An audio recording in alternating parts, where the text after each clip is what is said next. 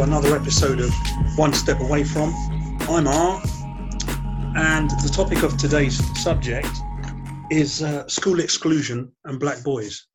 Um, it's open to the panel. So, um, first question is why are black boys being excluded from school? And that goes to M.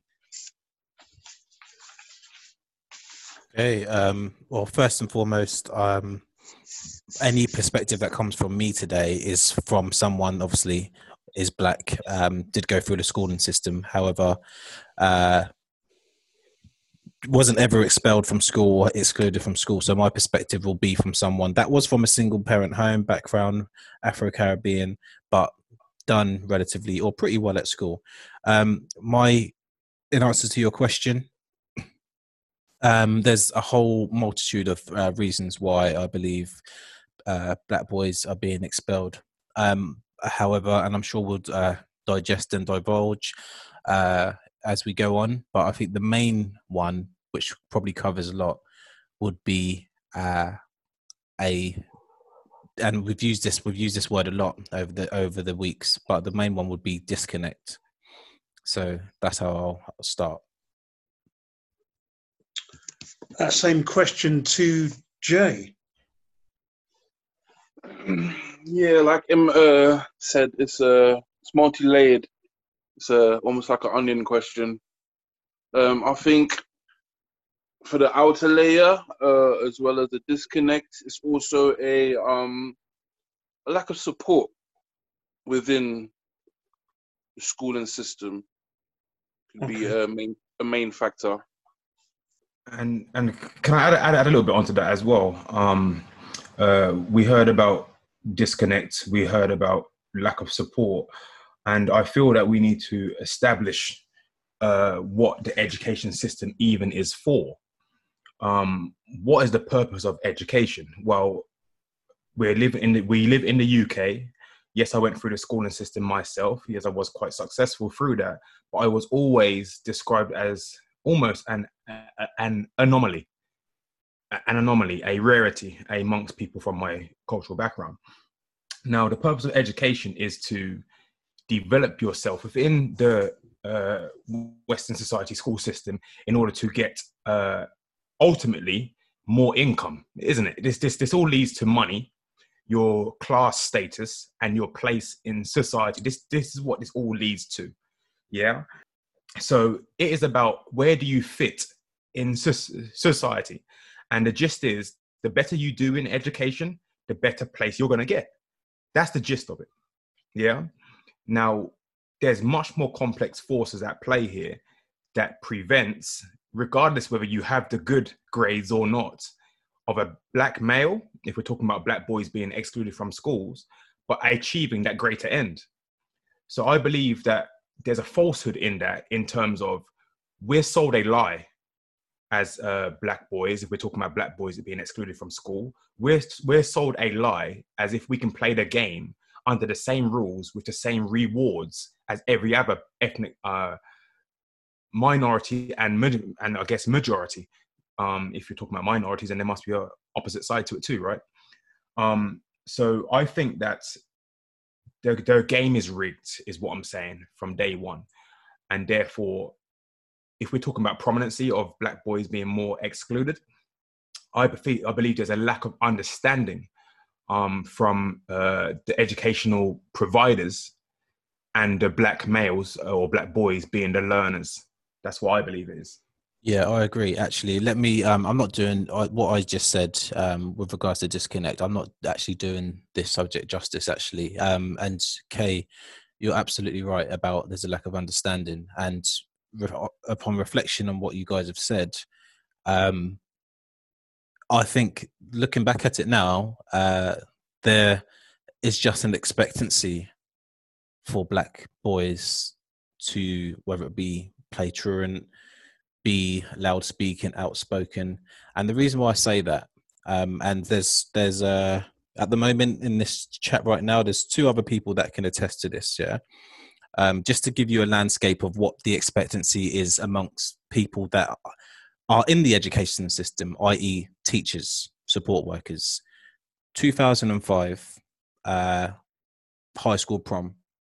Yeah, and the two boys in here can uh, can back me up on this. 2005 Yep. high, high school prom. It was the pinnacle. Yeah. So uh, at the time, there's five. There was five of us. All dressed to the nines, looking crisp. This we were at, at the pinnacle. Uh, whether I'm boasting about it or not, this is what it was. And to be fair, I don't think it's ever been done like how we done it. Yeah, I said it. Um, but the I point, agree.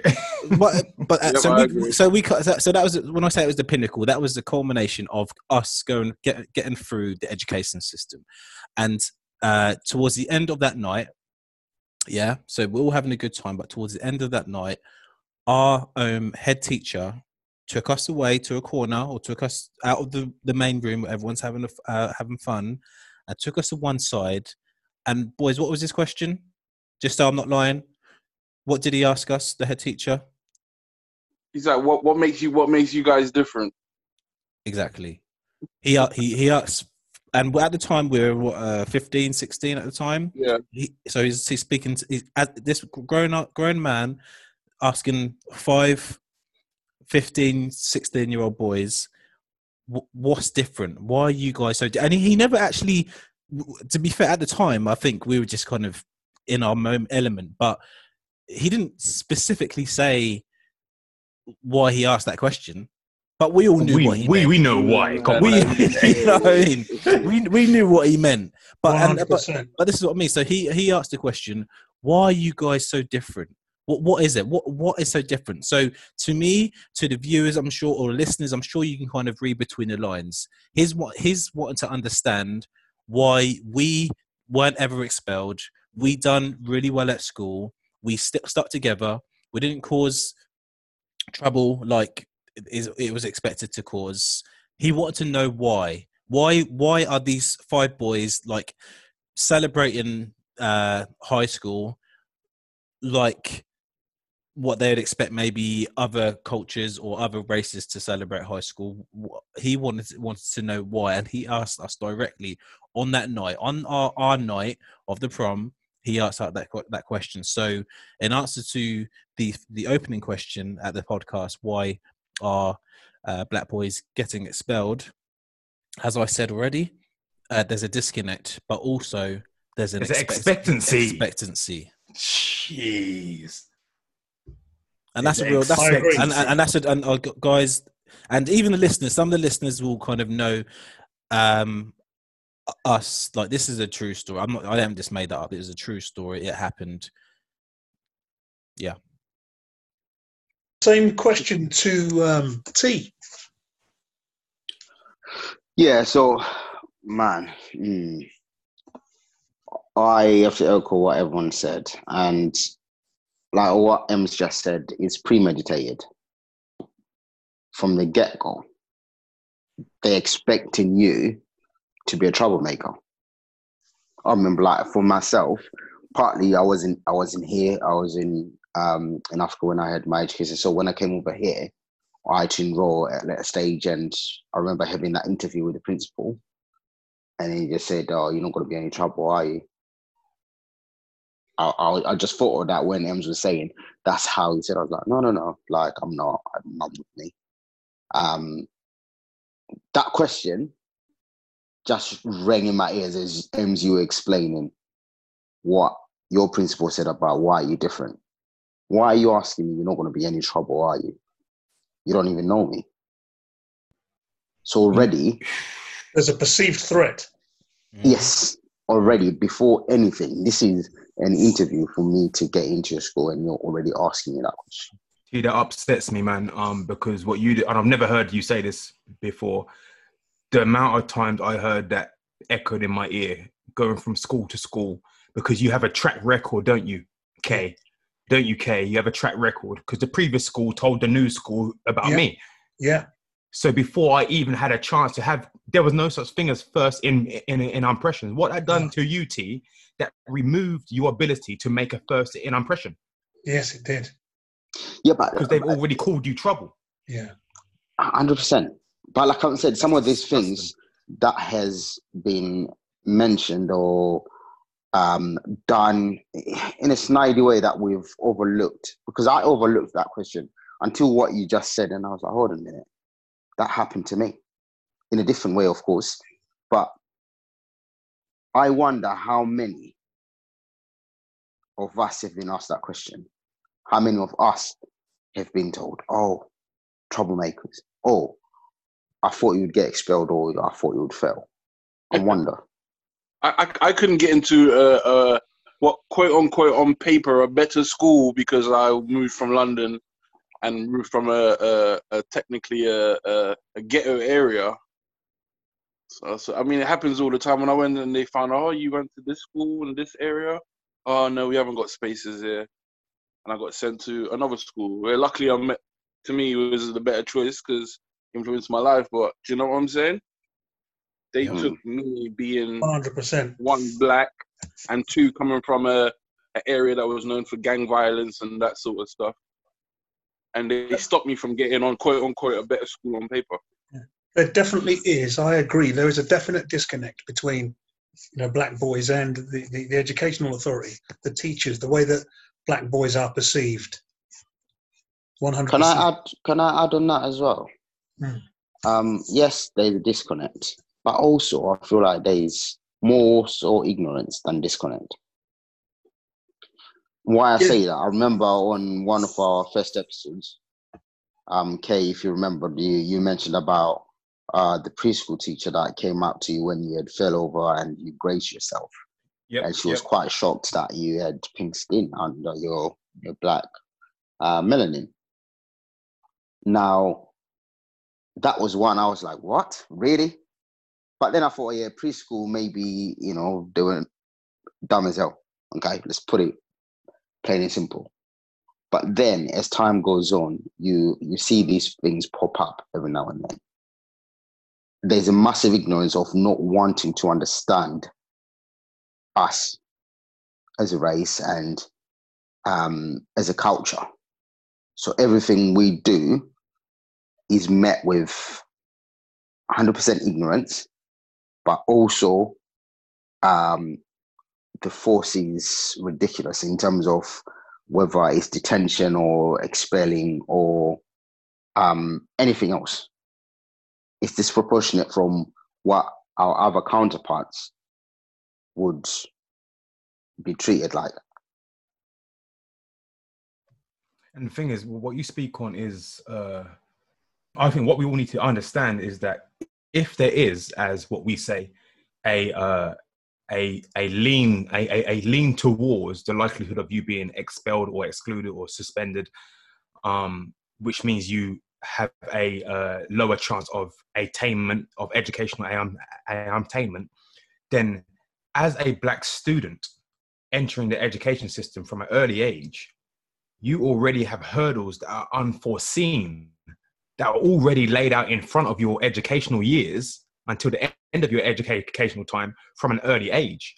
So now you have to navigate the systematic educational system without knowledge of it from such an early age.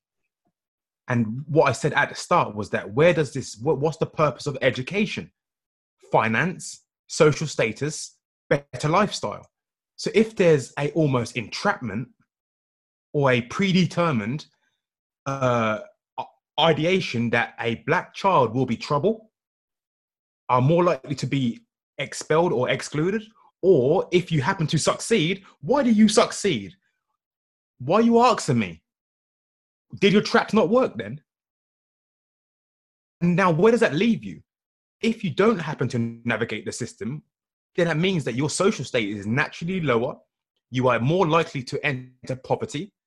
You're more likely to not have work and finance in order to take you out of, of, of, of the same inner city London areas as Jay described, which means you stay within your catchment, you stay within your area, you stay within your gang and hood drug ridden cultures.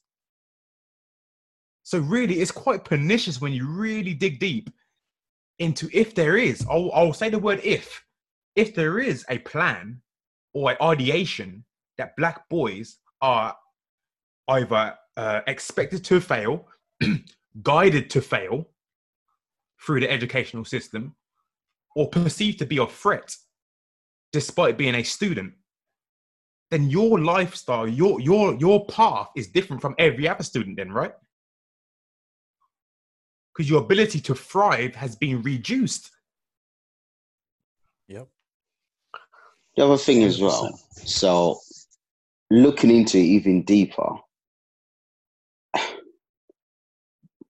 let's face it, school years are pivotal, right? In in growing up and determining where you will be in life. You you're learning new things, you're you're developing yourself, skills, interpersonal skills or educational skills, everything else you're developing in school. So already if you've got these hurdles in front of you, your development is not the same as your counterpart next to you. So it shapes your future, shapes where you will get jobs, what position you'll be in, in those jobs, like Kay said about financial and status. It shapes all of that. But also, one thing we forget is before school, we need to dig deeper before school, where we're coming from. Most of our parents are, are, are working 24 7 Mm, mm, mm, right? So we're left mostly to our own tools. We're not blaming our parents. They've got no other choice except be out there long suffering because of the status and the position they're in in society. They've got no choice.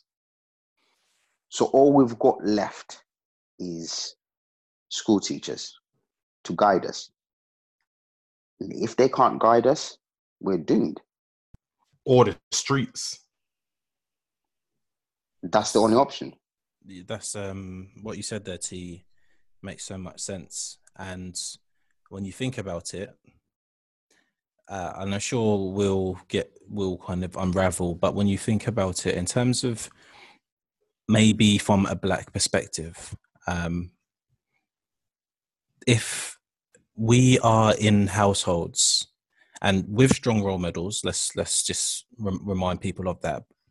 Um, but if we're in a Oh household, yes, hundred percent. If we're in households of with, strong models, but but they're uh, the environment is is uh, one of the main kind of ingredients is long suffering, and on top of that is survival. So when so when you're in the home, you're being taught how to survive, whether you know it or not, based on what you're seeing your parents do, what your your other siblings are doing.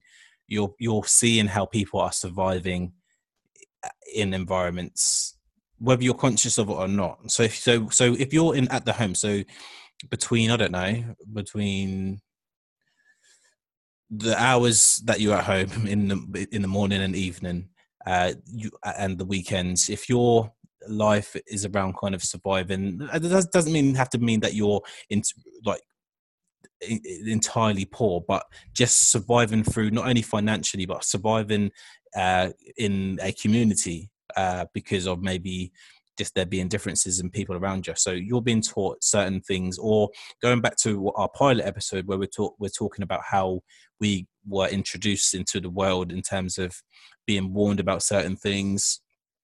If that's your mindset right in order to in order to survive you have to work 10 times harder or twice as hard.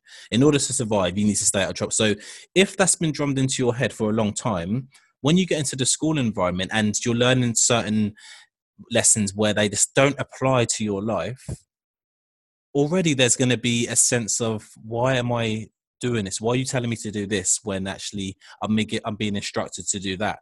So a disconnect can also can, there can be an unconscious disconnect where actually because of your lifestyle outside of the house it doesn't coincide or it doesn't kind of relate to when you're going into the school. And when you've got people that you maybe won't be able to relate to or anything like that are telling you certain things or certain lessons. We all had lessons that we didn't uh, like. I hated maths. I've done all right in maths but i hated it. So things like certain algebras and stuff that you probably and a lot of kids say it you don't really use in everyday life.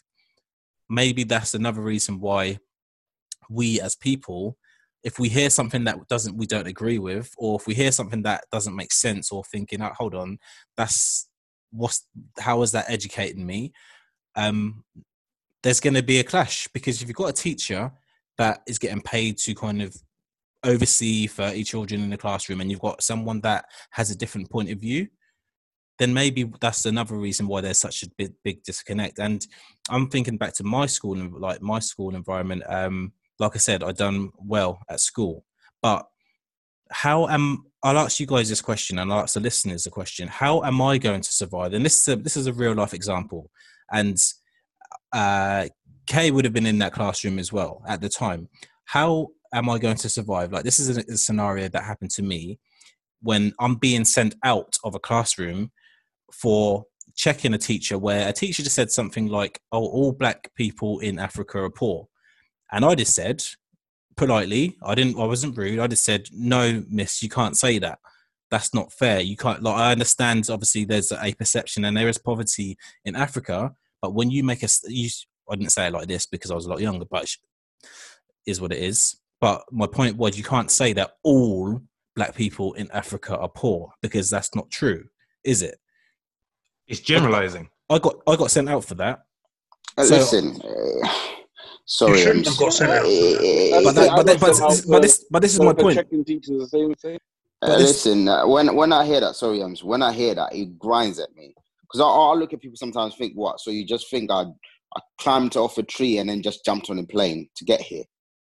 What you actually think everyone, because you see those commercials that come, the adverts that come up about um, Bono or UNICEF or something like that. Yep. You you you deem Africa as the as poor as as a whole. You know it's ignorance. That is just ignorance, isn't it? It's someone who's never left their country. They, they all they it is. know is, is is is the UK. Period. They've never travelled out there. Poverty is everywhere. Poverty is here. It's everywhere. But there's also another side to every country you go to.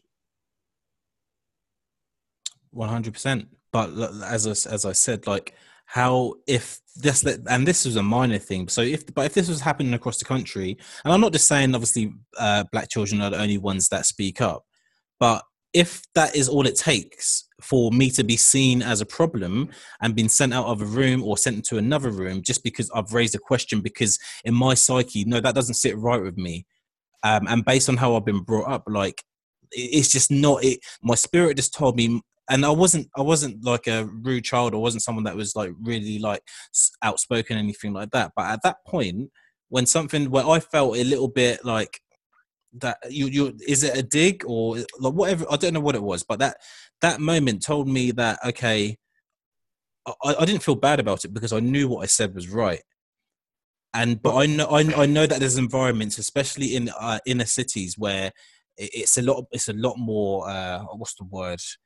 Oh, I can't even think of a word right now, but where it's it's, it's quite it's more intense. It's more intense. So if, if It appears to me, though, it appears to me your situation there, as a black child in that situation, was to be to be seen but not heard. Almost, you know, you, you can't you can't put across your opinion, you know, because you're going to get in tr- trouble for it and reprimanded.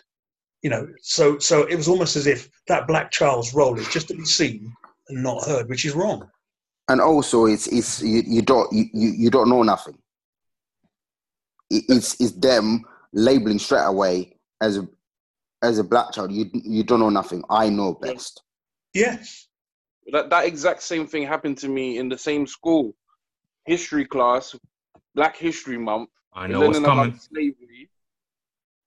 They play Roots, but the only part of Roots they play is the part of the black people getting captured. And then she was like, Miss Rodway, I was saying her say her name. Oh Miss shit! Rodway, Oh shit! She was like, they used to line the black people up on, on blocks and grease Bloody them hell, up. and that's used to be that's the same teacher as well. and it was like picking the best chocolate out of the box. And I was like, no, no, no, you can't say that. Wait a And minute, it- Jay. Say that again slower. Let the listeners hear what we had to hear as black children growing up in the westernized educational system. So after watching a small excerpt from Roots where the black people got captured and put on the slave ships, when she she then took it off and proceeded to explain that when we got to America, we were put on these auction blocks, greased up, and it was like picking the best chocolates out of the box. that is And I- absolutely disgraceful as an analogy, isn't it? The way that the teacher described that. And I got up and I, I remember, I, I can't remember what I said, but I know I started cussing to something. I don't think I was swearing, but I wasn't having it, and I got sent to isolation for that, and I got detention for that. But then ultimately, she had to apologize because my mom had to come down to school and rectify it because I was like, "No, I'm, I, you can't say these things. There you You go. cannot say these things." and but this is this is where the power battle is lost because at that time we're not men we're children yeah the the perception of like that situation can be swindled like what, as soon as that teacher goes into the staff room that perception can be swindled whatever way suits her with, without you being able to kind of defend yourself or explain or have any rebuttal so just by just by that happening oh uh, once the bell goes they all go off to the staff room, have a cigarette, or whatever it, whatever they do as as teachers. Oh, and that could that could. I'm not saying this happened, but I'm saying this could potentially happen where they said, "Oh, this this person Jay's being disruptive again," and without context, how many people are listening to that? Oh, isn't Jay? Oh, Jay immediately Jay's the black the black child in the school or, or in or in the class. So how quick things can be escalated and without understanding the full context of what's happened, once again, there's a disconnect. And not And- only are you are you now earmarked in in history, you're now earmarked in all the other subjects. They're looking out for you now Yeah, So you can't even say label anything. because the moment you say something, oh here we go, it's true what they were saying. And also, the other thing we need to look at as well, what does it do to us? It silences us, and it, it gives us less confidence then to speak up again, because we know we'll get in trouble. Yeah, it disempowers you. And and what I want to add on to that, T, is what the wider picture is now uh, to the listeners in terms of what we're one step away from. We are one step away from independence, and one and one step towards dependence. Now, what do I mean by that? As a black child, hearing these examples that you you are now hearing, what did, did the black child learn? We learn we're in a power structure where there is no morality, there is no it doesn't matter whether you ha- are right or wrong it doesn't matter whether you can make an argument that's valid or not we are learning as black children this is a system that you're in here and there's a power structure and there's a hierarchy. So as much as we're brought up as children we're told make sure you do everything that's right. Make sure you tell the truth. Say say your please and thank yous. All this stuff that's based around morality. We get into school and that's chucked out the window. We learn it's about power and we learn who. That's the important part. We learn who has power over us.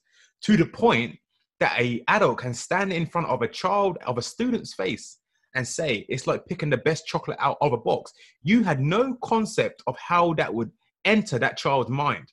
A child is a developmental process.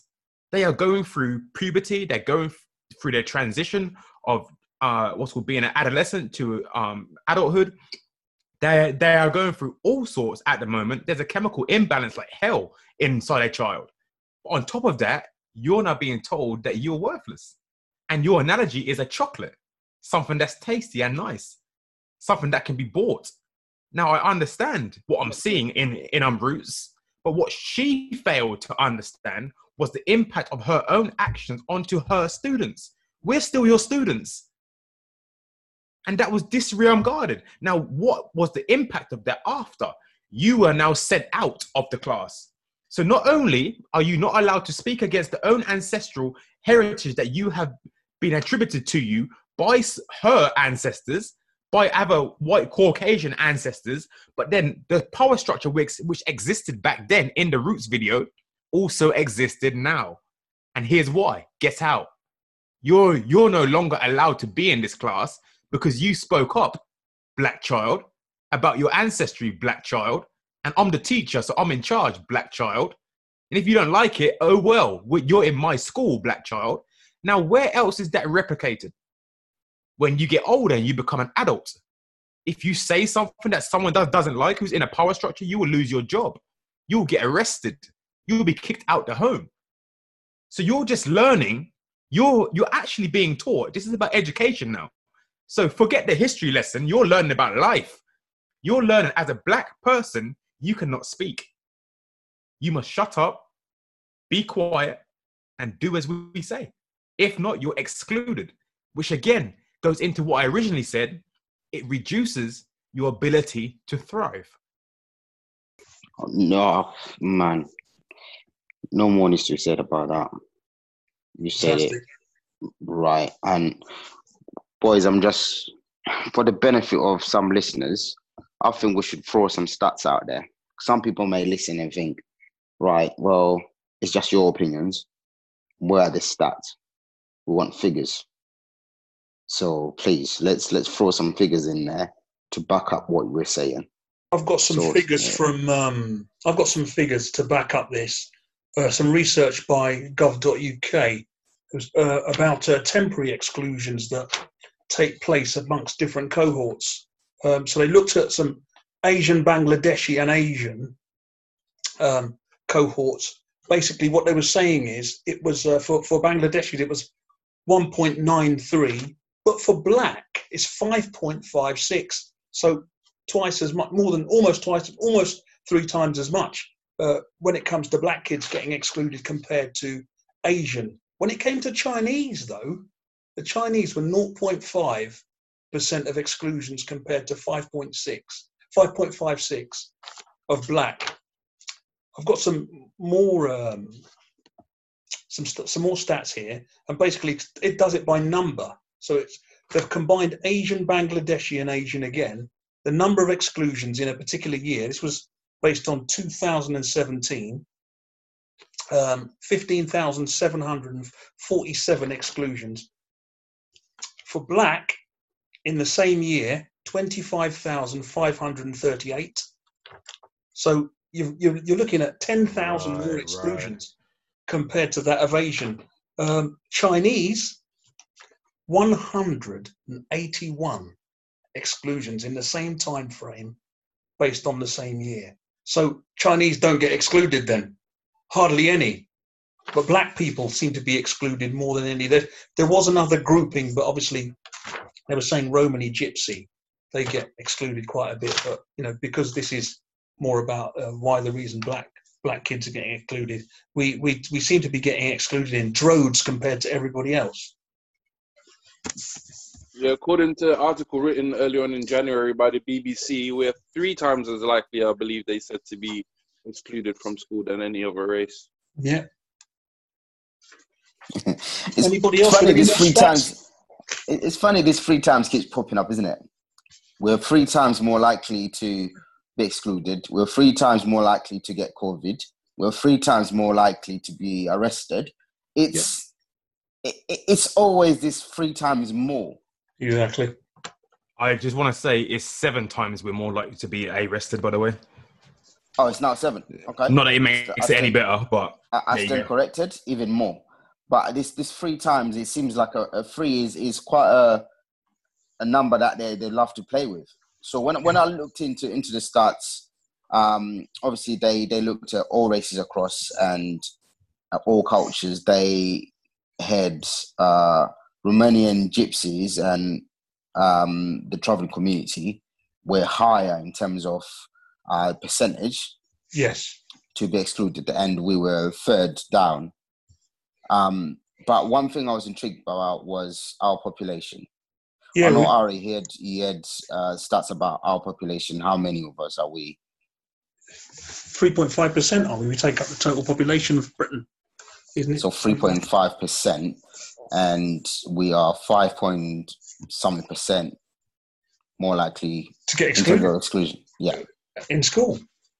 So, so once again, that word disproportional rings out once again when we speak about people from our cultural background. Yeah. Once again, that disproportionality. Now, what I'm hearing from the stats, um, is there anyone else who wants to read out any more stats before I jump on this? Jump on. Okay, cool, Go cool. So what I want to do was hone in and focus on where these stats could possibly be coming from, and what the basic of education and learning is. Because this is what we're talking about, right? We're talking about learning. We're talking about educa- education and the exclusion of that. So, um, the Cambridge definition of learning is simply learning is the activity of obtaining knowledge. Yeah. So that's that's just, the basic form. There's very there's many complexities into that, but the basic form is learning is the activity of obtaining knowledge. Now, education, the Cambridge Dictionary states, is the process of teaching or learning, especially in a school or college. So we so we got learning and we got education. Yeah. Now it goes into learning theories. So this is so I'm I'm I'm trying to get down to why. Why?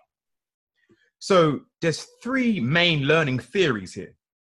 One's called behaviorism, one's called cognitivism, sorry, cognitism, and one's called constructivism. Yeah? So behaviorism states that the learner is the blank slate. So whether you're black, white, Asian, Gypsy, Romani, Irish, what, whatever, no matter where you come from, as a baby, when you're born, you're a blank slate. You can learn just as much as anyone else can, providing you're given that knowledge. Yeah? So that's the one theory of behaviorism. There needs to be an external stimulus that stimulates that blank slate, which is the newborn child. And based on the quality and consistency of that stimulus, that person can grow equally like everyone else. Yeah? That's, that's the behaviorism theory. The cognitism theory is that the learner process is about the information that is pre, pro, provided to the learner is reflected upon. They then think about that. There's a process internally. Rather than being a blank slate, there's already a thinking, processing, cognitive mind. And when it receives new information, it processes that within that already thinking structure. Now, there's still a behavioral change, but the response is due to thinking and processing rather than external stimuli. It finally goes on to constructivism, where it states that the learner develops new ideas based on prior knowledge and prior experiences. So, therefore, the, the learner becomes a unique being. They become an individual. Why? Because they learn to adapt and they learn to respond to multiple pieces of information and develop that into their own personal understanding from their perspective. And this is done through re, re, um, reflection or resolving misconceptions. So you prove something's right or you prove something's wrong. And then you learn from that and then you move on and you create new ideas from that. Yeah. So if we are being excluded from schools, if we are attaining educationally less, we need to put ourselves into these apparent ideas of definitions of learning and education and also learning theories. Are we less able to construct ideas? Are we less able to a, a, absorb stimulus, different stimulus that's coming from external in our environments in order to come into us to make ourselves a non-blank slate, to make ourselves an educated being? Are We're we less, less able to construct independent ideas and reflect? Do we have a cognitive inability other than other cultural backgrounds or other minority cultural backgrounds?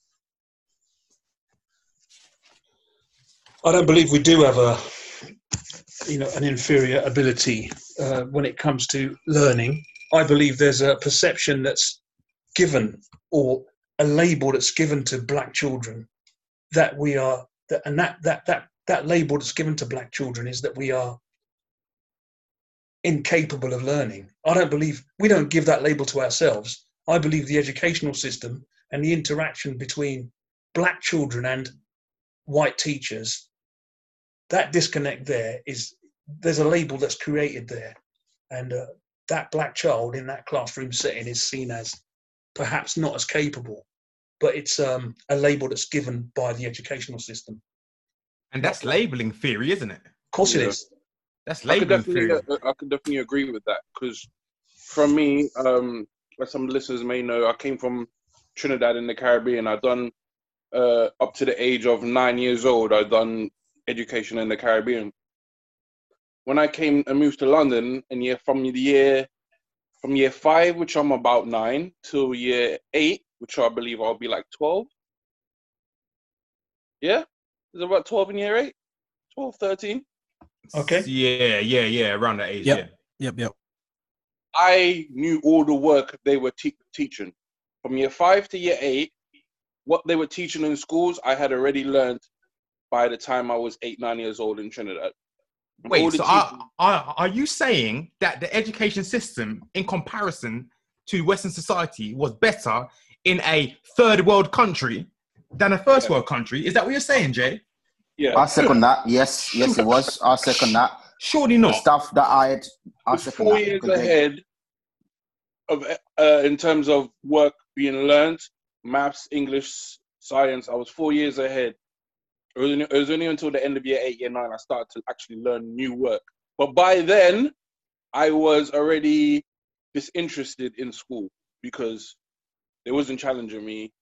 And then I, as you said, you, start getting labels. Oh, you're the tr- class troublemaker, etc. You're loud, etc. Blah blah blah. But that's the to back up what I was saying as well. Is like they expect these certain things of you, but because they almost forced me to become that statistic because they didn't challenge me. But that's yeah, that's It's funny. crazy. It's funny you say that. Um, uh, the other day, like when of we just so just for the listeners, just took for a bit of transparency. So we know when we come to recording, we know what we are going to talk about. We don't discuss uh, what we're going to say or anything like that. But we know we, we in advance. We know kind of as we've already discussed and we've brought up some numbers, so we come prepared to an extent where we know what we want to talk about, but the conversation just naturally evolves. Um, in researching on this subject, I wanted to go back maybe to my era of being a child in high school, and I found a um, Ofsted report, uh, which is pretty is pretty normal to what you expect a report to be. It has its ethos, its introduction, its findings, what they're looking for, surveys, etc. And the report, and I'll add the link to um, uh, I'll, I'll add the link to our YouTube uh, channel. Um, the report was uh, it was from April 2002, and it was called "Achievement of Black Caribbean Pupils: uh, Good Practice in Secondary School." So basically, it was just a study um, and a whole 42 page kind of. I want to say dossier because that sounds like really posh, but I don't think that's the right word. But it doesn't matter. I can edit that if I need to.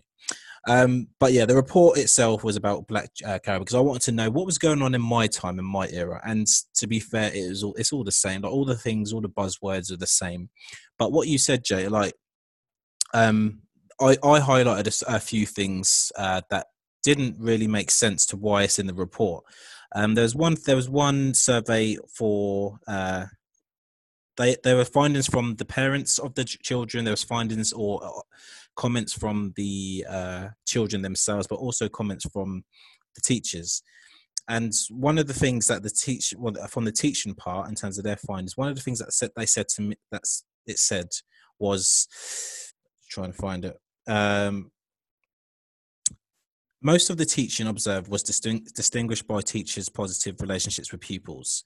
And then it goes on to say, like others, Black Caribbean pupils respond best in lessons which offer intellectual engagement and where they there are well-defined classroom routines and classroom outcomes for the work. So reading that off the top of it, it just that's that's normal. Like, but then I said, well, why if that's a normal thing, and if you've put like others, why is why does why do we have to section that off as if it's not expected? Can you see where I'm coming from? So that it says like others, Black Caribbean pupils respond best well in lessons Right. which offer intellectual engagement. Well, so what's the problem? You know what I mean? There is no problem. Like To me, it sounds- problem. It sound like they're creating a problem. Yes. That's that's my point. However, however, there was one. Um, I wasn't going to touch on this because I because we kind of touched on uh, Windrush, etc. Uh, on last week's podcast. But just because you said something, um, I did put it to one side. But just because what you mentioned about schools in the Caribbean, um, and also in Africa, but just tying it into like the Windrush. Um, on the first on the first point of this of the introduction, and I'll like I said, I'll add the link to um, our descript on our bios, etc. Um, the introduction to this report. Um, it says just over 50 years ago, so this was done in 2002, the Windrush brought the first of what were to be thousands of black people from the Caribbean recruited to work in Britain after the Second World War. They, like black settlers who had arrived before in 1948, hoped for a prosperous future for themselves and enhance education and enhance educational opportunities for their children. it would be reasonable to expect that those hopes had been realized by now and to assume that the majority of black Caribbean children in England schools would be sharing in the higher educational standards attained by most successful pupils in our schools. Uh, this is not the case. By 1981, as and this goes on to other reports. So even in this report here, which is 2002, and going back to what we spoke about Windrush and the impacts it has on the generations, even this report and the Ofsted, it's a, it's a national governmental organization, I believe. Correct me if I'm wrong. Um, so they're even identifying that we were promised prosperous standards. That includes, I guess, um, economic, financial, but also educational. So I think what they're trying to allude to on that is the fact that that was that didn't happen for whatever reason, and we've discussed the reasons why uh, we felt let down from the Windrush generation last week. So, just t- uh, the only reason I wanted to bring it up because it ties in with what you said, Jay, and it ties in with what you said, T, and it ties in with what we spoke about last week. The impact, how we're one step away from actually, we're one step away from. So the uh, our ancestors were one step away from. Well, they stepped onto the boats to come over because they thought they were one step away from a prosperous future where the standards will be probably even greater. But actually, they found more negative outcomes. And it's even for for that to be actually written in a report just speaks volumes to how ingrained this how, how ingrained this it, the, what a mess we have been brought into. M M um uh boy that that hits me on an emotional level, on a spiritual level, man. Um, take it however you want. Spirituality doesn't have to link to religion, what whatsoever. There's I'm talking about spirit. You either know what I'm talking about, or you or you or you don't, man. Um, you're telling what you're telling is the story of tragedy, and it resonates with me because it it, it is me. It is me. It's my ancestors, my grandparents, it's my great grandparents. They were we, we we're going back into the uh the Windrush one, but they brought themselves over under the expectancy of embetterment of life, which is also the same promise that education gives you. Embetterment of life. Yep. You come into a country and you're put into poverty.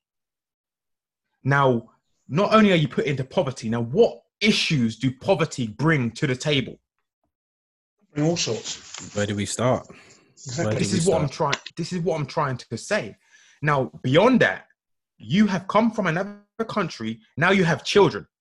These children now enter the educational system, and you are being brought up in a home where you are impoverished, which leads to what? There's low levels of expectancy. There's low attainment.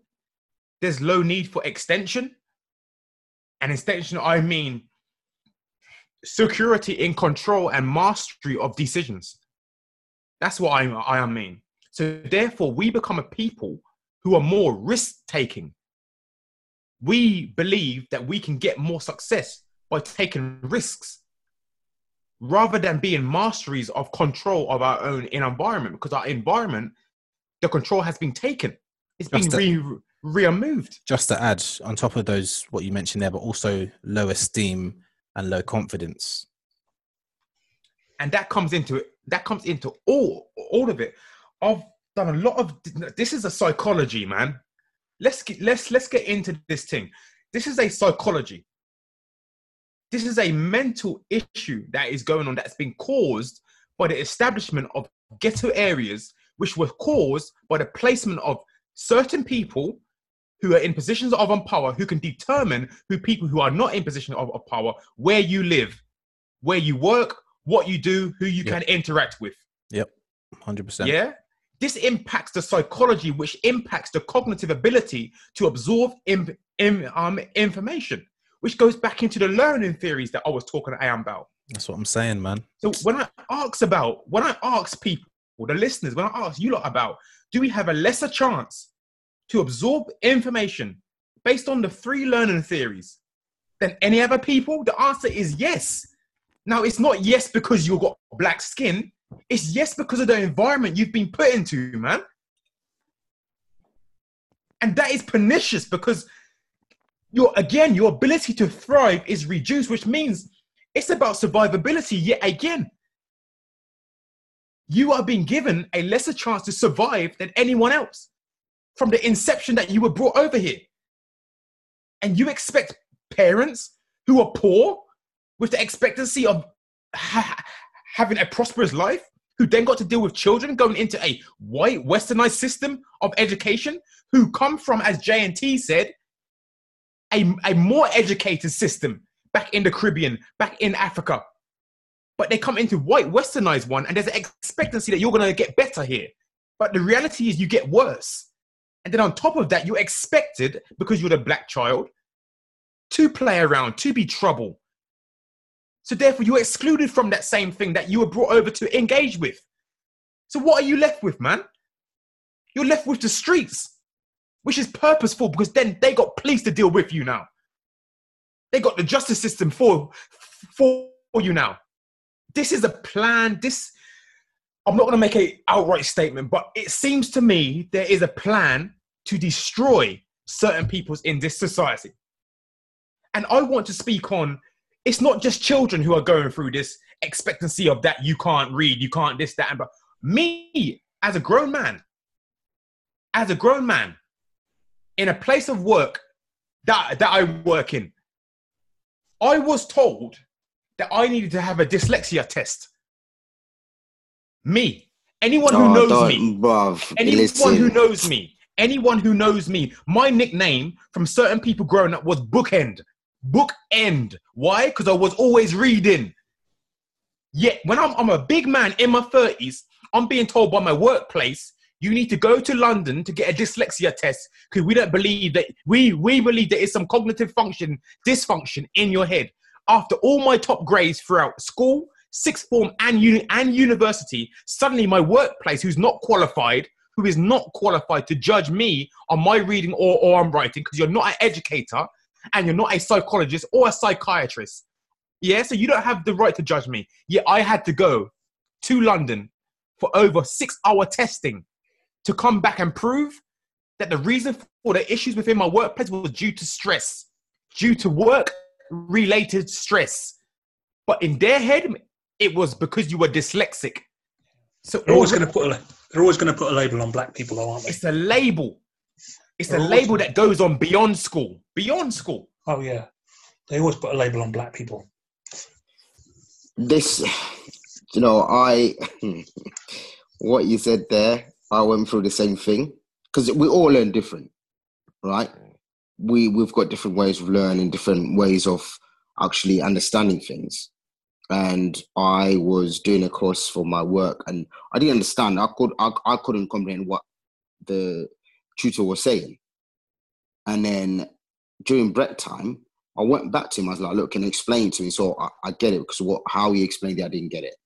And the first thing was he said was, um, "Have you ever checked if you're dyslexic or not?" And when he said that, I was like, "What?" I hate that. I hate that. I'm only asking because I didn't understand. It's not because I'm dyslexic. It just means I didn't get the way you were explaining that certain topic to me. So I've come to understand it better. It's got nothing to do whether I'm um, dyslexic or not. I've passed all my exams. So how am I dyslexic then? Oh, no, no, no. Don't take offense. It's just a question. No, but it's not just a question, is it? Because that was the first thing you went to. It wasn't the second thing. It wasn't like you said, okay, let me explain it in a different way. After I'm done, if I didn't understand it again, you would be like, okay, maybe you would think that in your head, but you wouldn't just run straight to it. One. Right, so Two, the other thing is all you, you you said, Kay, there about how deep this goes in. I don't know if you guys have been keeping up with the news, but today, obviously, the A level results came out. yes, they did. Um, and obviously they, they got given results because of this, obviously the pandemic. Um, Yeah, based on the expected grade, Yeah, not the actual grade. grade.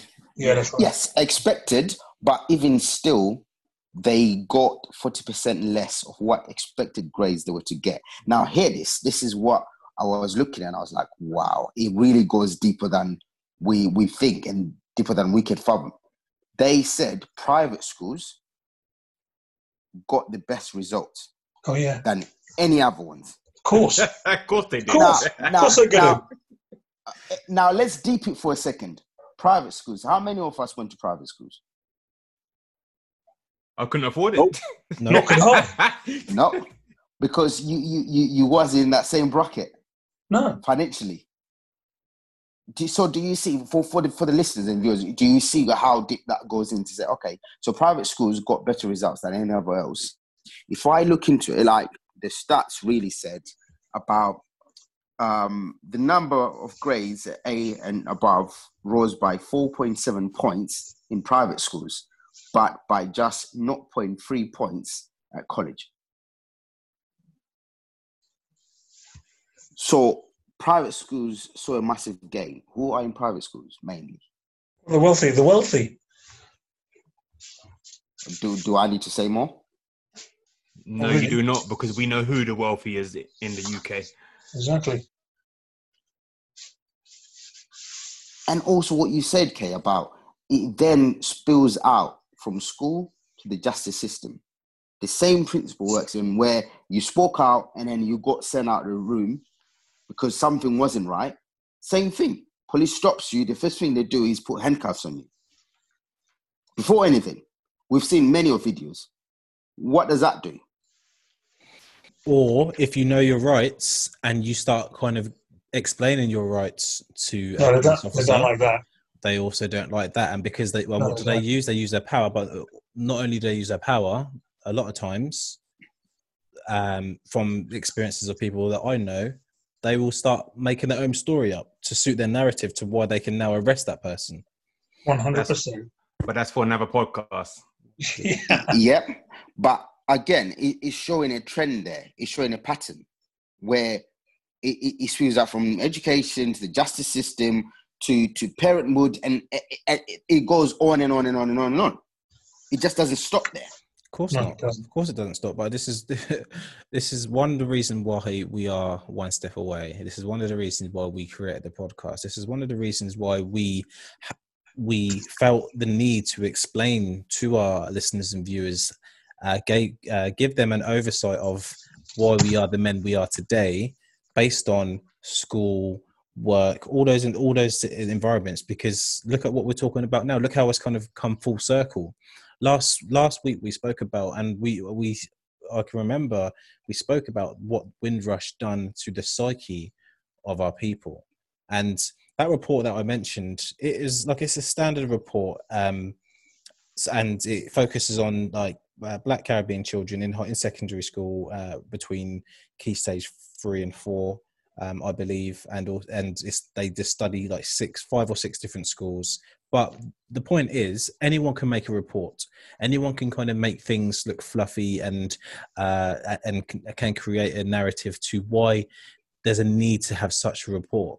But no one's really doing a report. Like there should be a report on something greater than what they're doing it on or what they've done it on and what people are doing on it. But no one's willing to do that because they know it's going to open up a can of worms and it's going to expose a lot of things that governments have done to create this massive psychology that we're still trying to understand. Now, let's not get it twisted.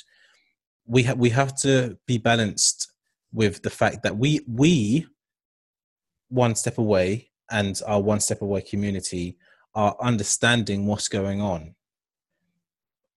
As conscious role models, we need to also understand that there's people that are falling into the traps that are being laid out in these schools because numbers can lie, but numbers are still there.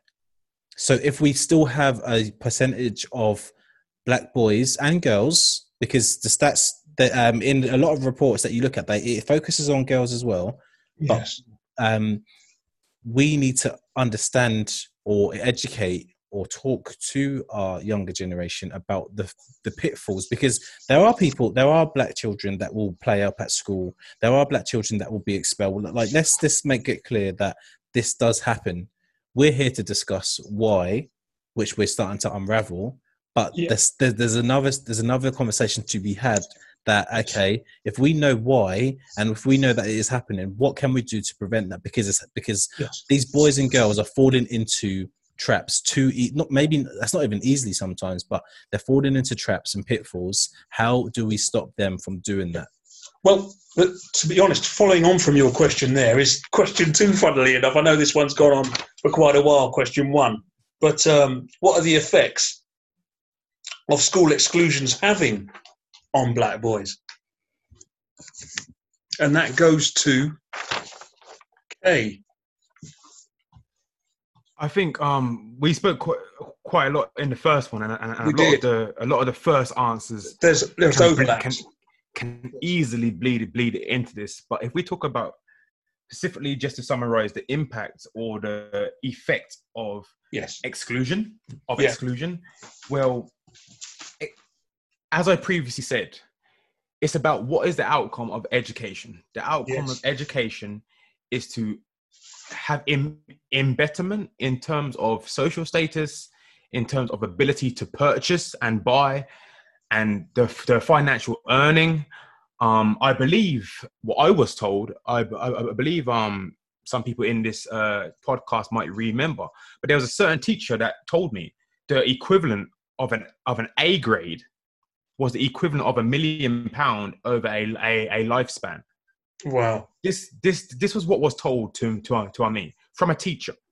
Now, whether he said this to try and make me strive to get A's, or maybe he has some knowledge that I'm not aware of, that there is some way to equate grading to financial earning. But it makes sense, right? The better grades you get, the more opportunity you get. You get to go to sixth form, then you get good grades, then you get to get your UCAS points, you get to go to uni, then. So doors do open when you get better grades. That's a fact. 100% we can't deny that we cannot deny that Yeah. Now, if you're expelled, which means you're missing out on certain classes, certain lessons, which teachers are not going to go back and teach you the whole class on a one to one. They got a class of 30 plus to um, teach. So if you've missed that class, guess what? You've missed that class. Definitely. So, well, now when that question that happened to be taught in that class comes up in your exam, what's going to happen? You're not going to know it. Which means what? Well, You get a, you get a lesser grade. Of course you do. Now, if I go back according to that teacher, he said that it's, it is equivalent equivalent over a lifespan to a million pound if you get an A, not even an A star. So A star must be more. Hmm. So now, if you're keeping in that mindset, in that focus, the lower grades you get, the less amount you can earn, which means you have to live in certain places Yeah. where other people who earn more than you can live in different places. Now, it happens to be that the more impoverished area that you live in, the more desperate the people are. Yeah. And with desperation comes an animalistic behavior. When you're desperate, you are more likely to do anything to achieve the same outcomes as those who are not desperate. Okay okay okay we're, we're, we're, we're, we're cooking now okay okay Now we're pounding. Now we're okay okay So, yeah, I'll leave it there. I'll leave it there. I'll leave it there. I'll leave it there. Food for thought, people. Food for thought in terms of don't always take what you see as a natural formulation of nature. There is a systematic plan and a direction that's being encouraged and has always been encouraged from the inception of meeting Yeah. one group of people to another group of people. I'll let you figure that one out. And it happens to be that this certain group of people who interacted with this certain group of people happens to always be living in a standard mm, predominantly over them same people that they interacted with them many years back. Yeah um I'm, going- I'm, I'm, I'm, I'll, I'll leave it there. I'll, I'll leave it there. Education has a major impact in your standard of living. 100% Yeah, I- I- definitely. but that that's not um, as much as what we're speaking about now. But th- that statement right there, that's not exclusive to just black people, though. No, it's not. Like th- there's there's a there's two parts of what you just said there because there's there's there's more to uh, the situation when it comes to black children. We know that based on everything that you've just said there. I I can't argue that. But educate when we if we maybe that's another podcast as well, guys. But education itself um, it can it, it affects your standard of, living. But when you've got all the other things on top of that, from a black perspective, then boy, you've got one hell of a uh, journey or uh, to go through. Struggle, right? Yeah, but in answer to your question, uh, are in terms of what is it doing? Um, I, I don't think it, has anyone has anyone in here been expelled. I've, I've I've only been suspended, not expelled. Oh yeah, I'm, I was- I remember you being suspended, I'm not suspended, not expelled. Never been expelled. but none of No, us, none been of us see. I just got loads of um de- detentions, loads, loads, loads of, of detentions. See, so I don't think we can fully answer that question uh, from a perspective of what it has done because we haven't been there. But I, what I can do is say what I feel, I or where I feel I would be if that happened, and it would be in a more, as much as we- we've all had our struggles, but I think it would be in a more undesirable situation if those things were to happen, and and Sure. uh Hundred percent. Yeah. if it wasn't if it wasn't for the people I had around me, uh, the role models that we I had, but also, and this may lead on to another thing, but my attainment in school or my drive in school changed at a certain point. It changed where my whole outlook on education just got a sharp little spike, and that changed when I had, or when we I was introduced to a new teacher, and that new teacher was a black man from South Africa. From that point, things changed for me, and uh, it was the first time that I had, to an extent, someone relatable. Um, and the way that person communicated to me, it just hit it hit a nerve where it's like, um, okay, so now I can see someone, and that and that's probably a role model of mine as well. And uh, I'm sure some of the guys who went to school with me can kind of understand where I'm coming from with this. Uh, So, without, and I'm kind of going off from from the question, but I'm just looking at it from a perspective. Okay, the things that saved me from being expelled, one was the role models I had two was actually having an introduction in- introduction at a key point in my in my my schooling system to a teacher of color like you. that I could relate to. Yeah. Um, but it wasn't just but what but related, but the way he taught engaged me, and it made me look at life a lot differently because he was di- he was direct. He had he, he just had everything that you needed. Like as a, as a black boy, that's you've got a lot of different kind of type of energy. So do you, He do he you- do you- that. do you think then do you think you your experiences were that you you'd had good role models and then you you also had a teacher that was a black man do you think that is the key to uh, cutting down on exclusions for black boys then do you think they need more black teachers in the educational system and then Uh, hopefully those black kids will have a similar kind of experience to the one that you did I f- I f- I d- need is different. Like, let's let's say, for example, if I use my More- more desirable than the need. yeah, if I use my children as example, I, I, I, I cou- and they were saying, "Oh, I can't get on at school because I haven't got." In my opinion, as a father, I can't. I wouldn't accept that as an excuse for them not to get their head down and kind of do the best they can. But as Jay said, it would it, it might be desirable if you can kind of have that kind of understanding and reflection, or see someone where you can kind of relate and reflect to but see- I don't see- think I don't think it. Um, so it's a tricky question. I think it's desirable, um, but I don't know if it's a one hundred percent need. I don't know. I think what we need to be honest about as well is that this teacher, who I know as well and respect to the end of my life anyway, um, he had a massive Im- impact in the sense of he showed me by just his presence where a black person can be so Yeah. like like i said to, just by his presence. But what So I like want a- to say on top of that as well is it wasn't just a uh, having a black male teacher believe in you, have time for you beyond the classroom yeah, was yeah. something special, man. yeah, and so- he he's a special factor there. So, as I said to Wen, then you know, having a, do, do you think that these black kids that are getting excluded need? Does the educational system need to employ more black teachers? It does Black need male to employ. teachers. It does need to employ more black teachers, but black It teachers does. who who actually care about black children. There's no point just having a token But, black but no, person there. One hundred percent. But it's like you you had alluded to the fact that this individual, just his presence, impacted you.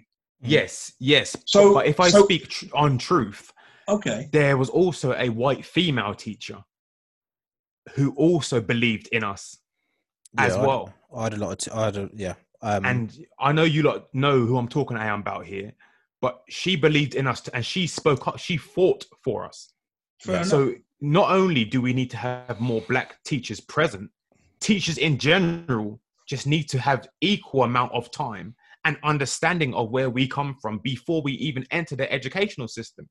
Yeah, if you look at all, if you look at a lot of the reports, not just the one I looked at, but I looked at a few, and the common theme is about being able to relate, having, Yes. uh, ha- ha- or or if even if you can't have teachers of color, those teachers, the white teachers or Caucasian Caucasian teachers, them being able to um, have the emotional capacity to deal with different ethnicities and stuff like that. So that comes up a lot in reports in terms of why there's why there's uh, black boys uh, being ex- expelled. But um, Kay's absolutely right for me, and they, they happen to be like uh, the, the, the and I, I wrote them down actually because they were so uh, poignant in my life. But there were a lot of um, I was really into art at school, and like a lot of my art teachers were they believed in me like to no end. Um, they really did to a point where, where I had a little dip in uh, sixth form where they they phoned my mum like because they were that passionate about kind of seeing me do well. So it's not just it's not just about the color; it's about just having people like Yeah, may um, a- a- having adults actually, but especially when, like Kay said earlier, about you're going through a multitude of things. You're going through puberty, adolescence, like your your hormones. There's this imbalances left, right, and center. You're trying to kind of, and maybe this is another podcast, but you're trying to kind of maybe maintain an, maintain an image on top of trying to maintain an education on ta- on top on, uh, on top of maintaining a reputation uh, all of that as a as a young boy um, with uh, testosterone you're trying to maintain that. So some people go full like go to gravitate to just the image. Some people gravitate to uh, gravitate to, to the reputation or the bravado.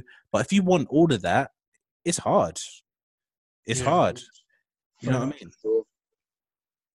Sure. Um, I think for me, I think listening to what you guys are saying, I think the biggest effect, in my opinion, is the the lack of um, like the lack of I don't know what's the word, not purpose or the lack of see, seeing the importance in education. So black boys being ex- excluded Mhm. is, is is a knock-on effect of them not seeing the importance of education because the education don't, doesn't see the importance in them. But it, it, it, is it? Yeah. So, so, so are you saying that the, the, the black boys going into the classroom are not being valued Yeah, and by the system them not being valued and then being kicked out of school, they then don't place any credence or any importance into school. So they go about their lives doing that. They have children. They're they're not going to instill the importance of education on their children because it, it. You get what I'm saying? It's like a Yeah, revolving door knock-on Yeah, effect. is. It, and it it, is it- definite. it can become generational where you can have a whole generation of, of black black people in a family that have no importance on education because education done nothing for them so that means they, they don't want to get into jobs that will be to get them in certain places they don't care about good grades you know what i'm saying they don't think about becoming teachers to teach but- other but- black kids But all of those, but all of those things that you've just uh, alluded to, Mhm. i- is about you know that young black child, his his experiences at school. You know, if if his experiences were perhaps negative, you know, Yeah. and uh, the teachers perhaps didn't engage with that child or or group of children like that particular individual, um, then the knock-on effect is going to be negative, isn't it? Exactly, and I think that's that's probably the greatest uh, uh, effect as a, to your to your question. That the knock-on effect of that is it's only going to be negativity towards the educational system. Do you know what I'm saying? Mm. So they're they're they're not going to put any they're not going to put any effort in. They're not going to teach their little brothers or their little sisters or their siblings or their friends the importance of hey, listen, we need to go to school and get good grades to make sure we can go to college, to make sure we can go to university, to make sure that we at least It's have funny. a fighting It's chance funny. of a better life.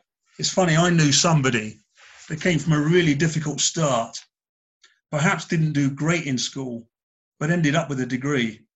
So where does that person fit? I mean, Uh, that's down to the the person's self self drive. I think, which is is like it's it's not common amongst our people. That self drive to break out. We tend to once stuff happens to us, we tend to go into our shell almost.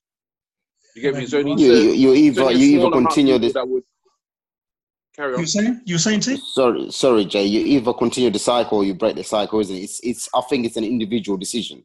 You know, in everything. It's not just educational. In in um, family traditions and stuff like that. You either sometimes continue this the, the the cycle or you break it. So you have a few people who go against the grain and have a degree, be the first person. Like Kay said, I remember the last episodes when we spoke about Kay, your mum being able to be the first person in your family to, to get a degree, which then paved the way for your brother and yourself to get a degree as well. So she went against the grain. Whereas it could have been easier to to go, Oh, and stay Continue as the you cycle. sort of thing. Yeah.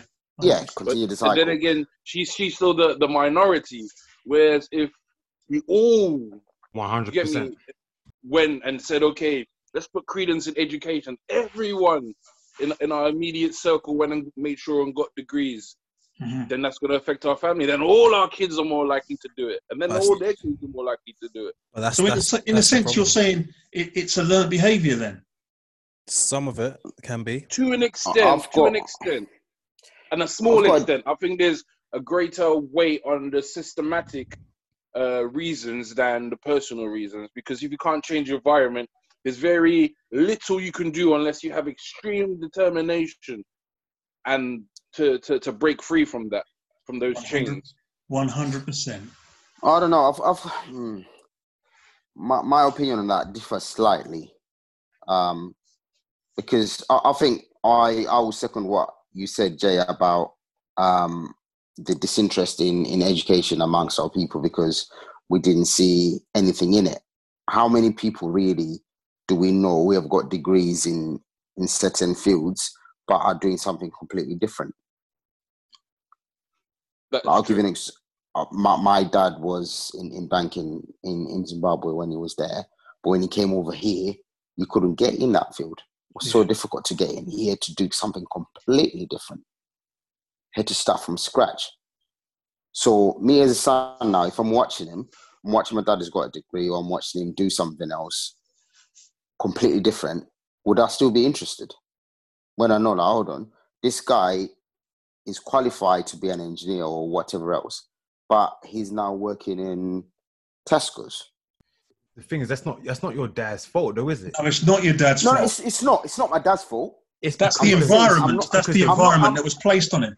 and, Yes, and hear Western me- society hasn't valued your father's education. That's that's But what it hear is. me right. Hear me right. I'm not saying it's my dad's fault, but I'm saying in terms of education wise, if I'm looking at it from myself to say, why should I pursue this education field? And when I know I could end up not even doing what I qualified to do. Yeah. because nine times out of ten, we've all got Doing- families. Well, most Yeah. of us have got families who have got a degree in this, but they're doing something completely different. Yeah. Not by 100%. choice, but because they couldn't get into that field. Yeah. We all know those barriers in certain Yeah. industries Yeah, where we definitely. can't get in. So there's that as well that plays with it. That's one. The second thing, coming back to your question about um, the impact it would have had if, for example, I had got expelled. I can't answer 100%, but looking at what Kay said about obtaining knowledge through education. Now, if you got expelled, you've got no knowledge. That's been deprived of you. Yeah. And we all know knowledge is power, knowledge is key to everything we do. So where, where will you end up with no knowledge? Technically, you've got no knowledge of you, You have the knowledge of the road, and that's all you know. You And go. once once uh-huh. you go down that road, you are now One step belonging to the from. system. Exactly. And now you're then in in people's eyes, oh, or you proved them right. We knew you wouldn't amount to anything. He was a criminal. He was It's almost like troublemaker. that's it's almost like that self fulfilling prophecy, isn't it? exactly. But I don't want people to overlook this this street life. Now, yes, lack of education in the system that's been set up as the education system can lead to that ghetto life. That's how ghettos are formed, formed because of people who have low attainment and therefore they attain through various means, which usually isn't in line with with the law, and that in turn create that in turn creates social housing, ghettos, welfare systems, all all that stuff like that. Um, so now, what I want people to hear and understand, the adaptation. This proves that our learning capacity isn't in deficit. In fact, it would prove that it's at a greater level. The fact that we have our, if you were to be excluded from schools and you happen to enter this street life, our level of survivability increases because the desperation increases which means you have to learn about in your environment which is part of the learn which is part of the, of the learning theory Of course. it's a it's a harsh environment that you're now put into a impoverished street life where there's other desperate people who look like you who've been through the same situation as as you and they see you as a competitor to whatever scraps is left on the on, on the um, table now you have to learn how to navigate yourself in that street life. Because if you don't you'll lose your life. If you don't you'll go jail. And that's the whole one step away from thing that steps into this area as well. But what i'm trying to sign- to signify is that this proves that there's a development of learning. Because no matter what if the western society system doesn't want to help me to strive and get forward well then i'm going to get it my own way. And beyond that guess guess what we have done as a people that is very rare in today's society. Guess what we've done to prove that we can learn and adapt? And what what was the third uh, learning phase? Constructivism. Yeah in terms of creating new ideas. What have we done as a people? It's very hard to pinpoint because it's not seen as anything credible. But what have we done as a result of having to enter that street life and have to navigate that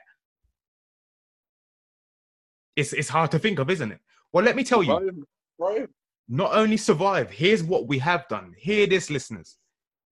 We are one of the rare people in modern society to create our own language. We've created our own language. It's called slang or urban or whatever you want to call it street language, road language, Ebonics.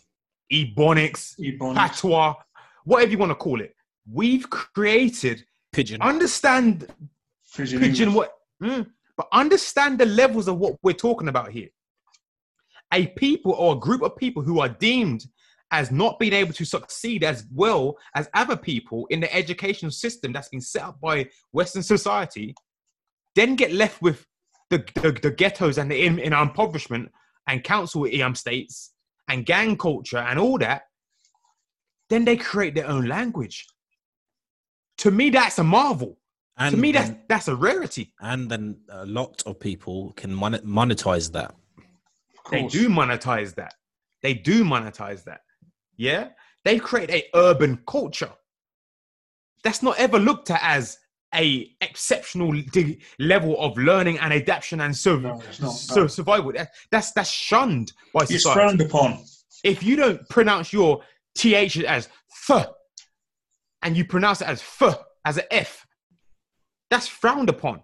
If you have a different name for something, instead of calling something money, throw guys throw out some other names that we've created for the word money. Peas. Peas. Moolah. Scrilla. Mula.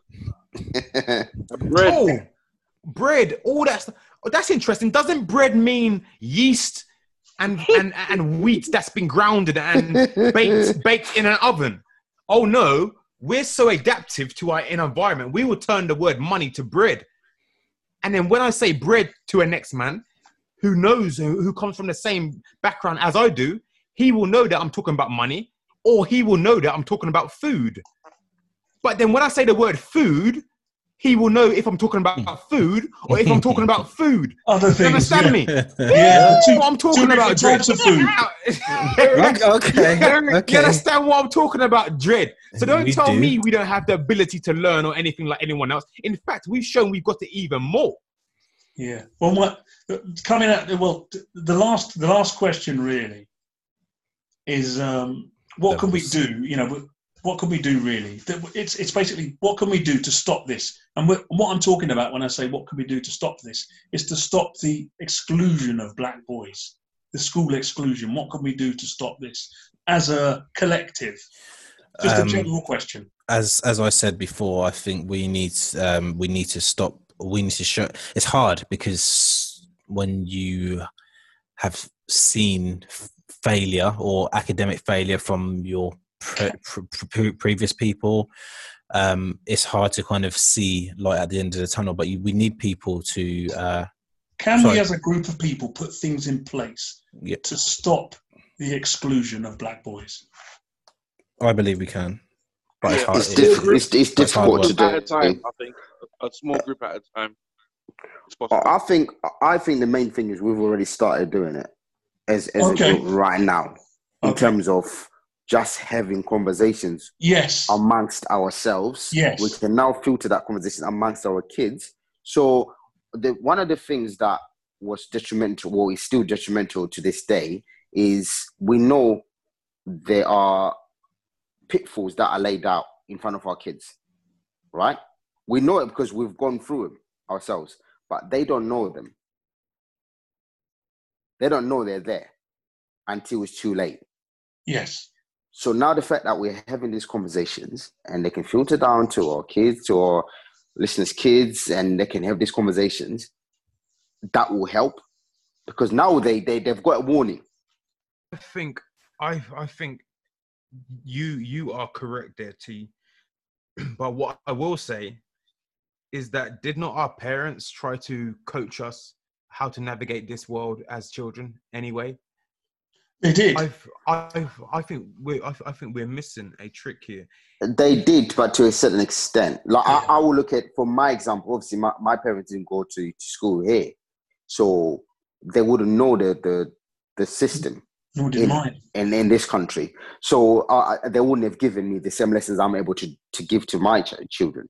Do you see what I'm saying? Yeah. Mm, mm, But mm, mm. also, it's we've always been guilty of this. We've never really been uh, a culture for for really having conversations, deep conversations.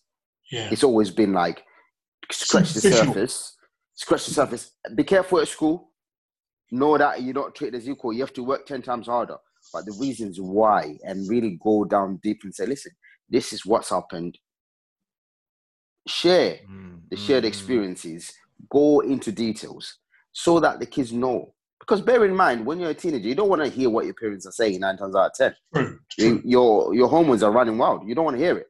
But when they go deeper and give examples that they have gone through themselves, which we are able to do, we're the first generation, mostly, who are able to do that.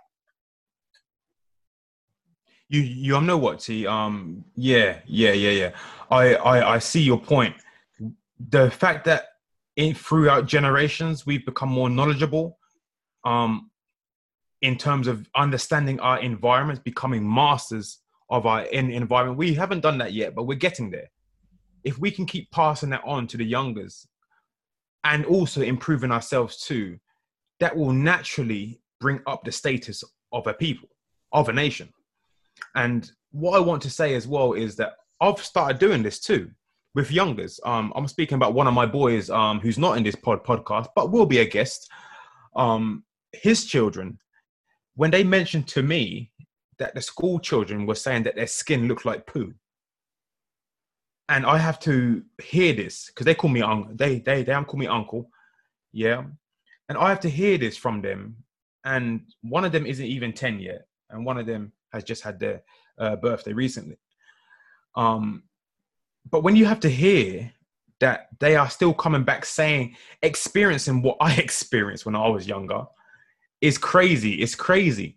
And I can only imagine how it hears to my parents' ears and to my grandparents' ears, bless their soul, if they were to hear what I went through.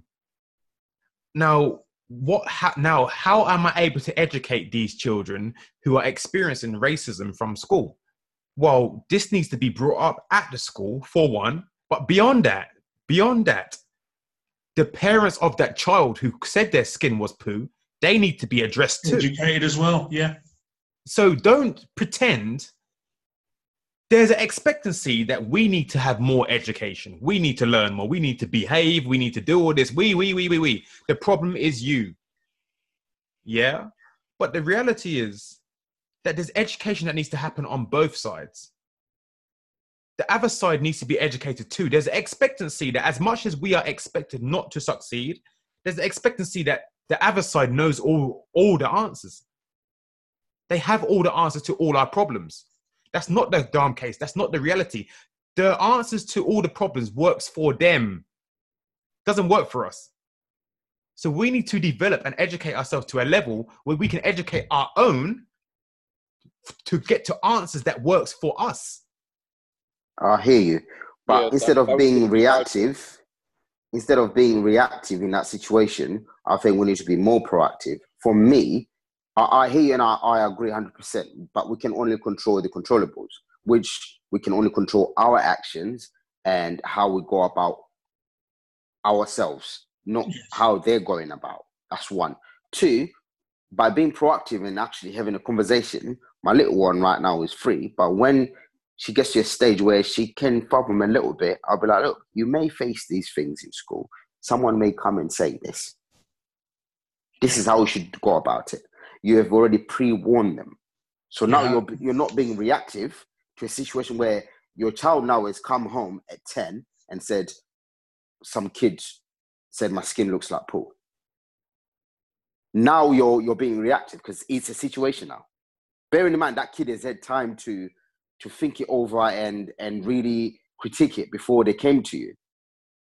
But if you're proactive enough to say, look, let's have the conversations before you even go into schools, so they know when it happens, they're like, oh yeah, that's what dad said. They'll still come and tell you, but then they will not feel as uh, maybe Aggrieved. maybe won't maybe feel as yeah aggrieved, will they? yes because they already know what to expect, which is wrong way of looking at it. But I'm only concerned about how I can change things because I know if I say they need to get educated, they need to do this, that's not going to happen. I can't enforce that. No, you can't. Well, the Um, reality of the situation. Sorry, Jay, I, I- I didn't mean to cut um, you off there, but I just wanted to respond to um T. Um, the way how I dealt with this when they did come and tell me that their skin look that they've been told their skin looks looks looks like poo. The first thing I understood was they they have to go back to that school. In fact, they don't have to. I guess that's another level of, it. There needs to be an area of where we remove ourselves from areas that we are not wanted. But that's another podcast, I guess. Um, I explained to them. I explained to them, you are gonna. I was. I'm. I'm. I'm. I don't. I don't hold no bars, whether it's children or not. I said you are going to hear this throughout most of your life, if not all of it, in ve- in various different ways, in various different forms, and it's going to happen. Now, your father and your mother went through it. I've went through it, and guess what? We have to learn to ride to basically roll with the punches. Now, you need to understand that you know your skin's not not on poo, right? And they're standing there quiet. I said, oh, that that that is a question.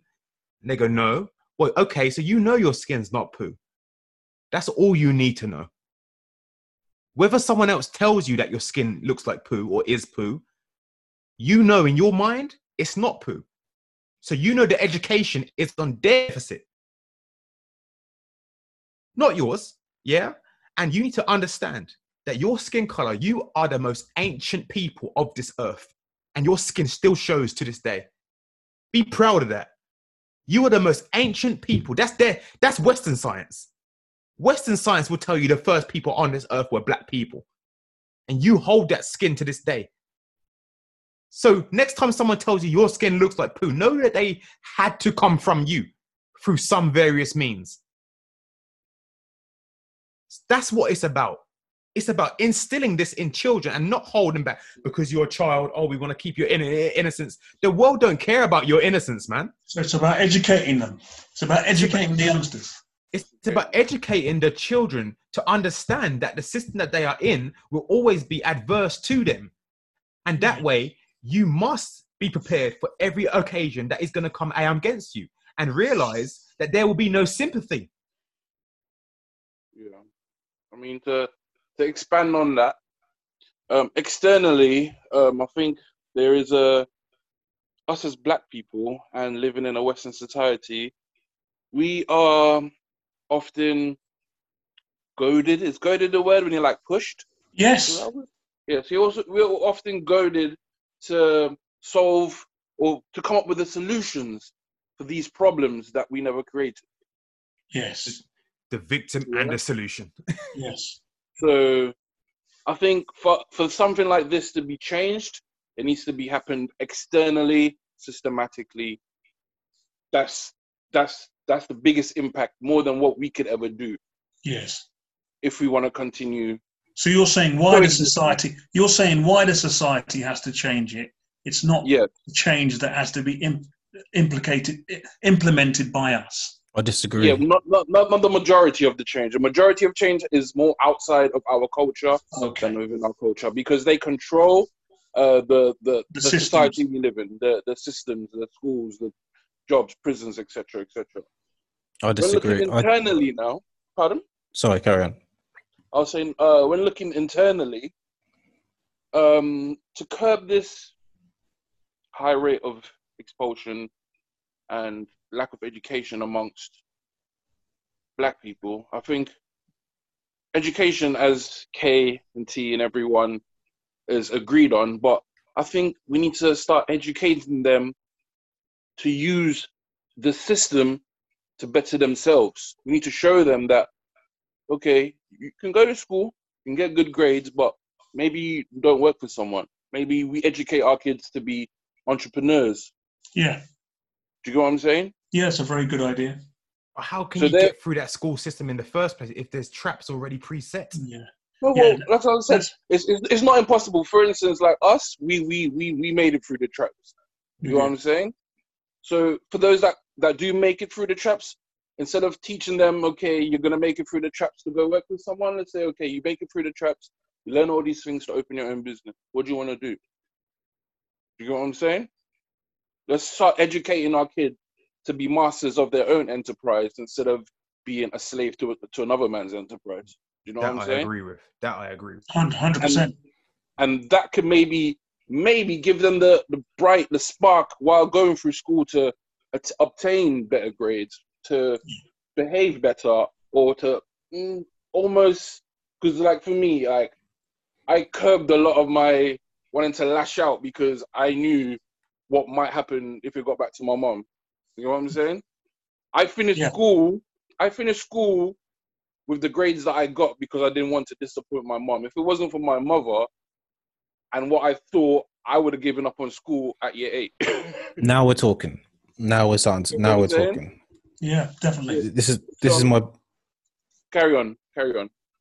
this is my point. This is why I have to disagree. I, the the second part, the internal part, I agree with, but this the Extra. we, we got as much we know uh, we say this a lot now we know the game but we're there's there's times and elements and this might be unpopular where we're not helping ourselves so my uh, my point is so jay you've just said like you got through school because you didn't want to upset your mum so along eh, over the last kind of 20 minutes like we've spoken about how we've progressed uh, through the generations and whatnot but if you was to ask anyone, and if I was to ask you, like, are are are black children more unruly than previous generations? What would your answer be? More or less. Yeah, well, Um, it's, it's, it's a difficult one. Yeah, it's a difficult one. Okay, well, I'll, I'll say that in terms of how, uh, just just gen- I'm generalizing now, but I, I Mhm. think in, in terms of how the direction of black children, not all, but black children as a as a collective, I I think it's getting a little bit out of control, in my opinion. So you think they're becoming more unruly? A little bit, but there's reasons for it. But this is this is my point. Like, Oh, I agree. Yeah. so so we can say that we we get we've got more knowledge, but if the children are not responding, or if the children, then we need to ask the questions internally. Because if we've got more knowledge, we've got more resource, we've got more understanding of what's going on, but the chil- the children are not even respecting elders like they used to. There's a problem. And yeah, problem, but I think that, but that's well, internally, that's because I can honestly look at you guys and say where we are. Like when our head teacher asked us why, we're almost an anomaly in terms of our dynamics. Do you get what I'm saying? But what if I didn't but, have the type of parent I had, I could easily see myself being a, a crazy, unruly. Literally, I would have been one toe away from being a really kid. That's another podcast, a new a new version. But then that mean that means that that means then we're not actually anomalies then. But there's this there was this a process in place that put us into a position, which was eh, from what you're saying, your mum, from what I'm saying. So remember, a lot of a lot of um, a lot of stats will suggest okay children that are expelled black children that are expelled blah blah blah they'll look at their background oh it's a single parent home that's They're the reason why families okay well i was i come from a single parent home right. so there, there's more to it then isn't there there's more to yeah, it definitely. so then we have to kind of delve deeper into it so it, a lot of people will stop at okay single parent home that's why there's a problem okay well, there wasn't a problem. But I meant we managed to get through school, and there's a lot of us here that went through that situation. So let's delve deeper into it. So instead of educating children, which we need to do, let's also educate the adults because you can have a dip. There's two types of single parent um, mothers, in my opinion. Uh, not, not I'm going to use mothers, but uh, it's equally for fathers. If if you if the father's the main caregiver, then this applies to you as well. Now, if you because of that stigma, because of that oh single parent uh, struggle, dad's not around, that infiltrates into young black boys, and that all. But not only does it infiltrate into young black boys, that also in, infiltrates into people in the education system because they'll just they'll just like put two and two together and think okay that's the problem so when you've got two people thinking along the same wavelengths without kind of really uh, really kind of looking at the whole landscape of what's actually happening, it's easy to put people into a box. It's easy to go, this is the reason. Now, if you've got one mother, if you've got two mothers that are single parents, yeah, but you've got one mother that is, is solely focused on, and maybe this is another podcast, solely focused on maybe uh, not focused, but is very is still scorned by obviously the man or the woman if they have balance, leave leaving and obviously leaving them with a kid, and then using that as uh, using the child as a weapon or kind of using any angers that the child has. They actually kind of fuel the flame to the reasons why they're going through certain things is because you haven't got a dad around in comparison to a mother that understands this is the situation mother or father. This is the situation that we're in. It's not ideal. It's not desirable, but these are the things we're going to do to navigate it. So, so the whole fact that you as a young boy don't doesn't have a father around, like let's not make that the big, uh, let's not make that the big situation let's actually try and navigate and try to actually distract you from going through those thoughts because if you're at that young age and all you're going through uh, is about kind of rejection or absent fathers or mothers and things like that on top of everything that's going on you're you're you're walking into those undesirable um, outcomes yeah. now what my point is that for me for my situation and maybe it's maybe my situation is unique so maybe i'm just speaking from me but I was in that situation where there was absence, where I, I could have been a statistic to go, well, this is the reason why. And some of you guys even know they tried to even put us on program, even though we were high achievers. They tried to put us in the programs to raise our attainment, even though we weren't those people that should have been in those programs. But that's another story. Anyway, yeah. if what if my experience growing up was the fact that actually my mother created a family unit in the household and she made the best of what she had where it actually became a distraction to the fact that there wasn't a, there wasn't a, like a consistent male figure around. So I so that actually protected me from a lot of kind of anxieties or feelings that I could have have had if yeah. that was kind of put to the forefront all the time, whether it be from school or whether it be from home, if that's put to the forefront uh, uh, all the time, then maybe I'd be in a different situation. But my growing up was actually is as much that we was aware, but it wasn't so prominent actually because Mhm. uh, there was a compensation, I guess, for uh, for a lot of things.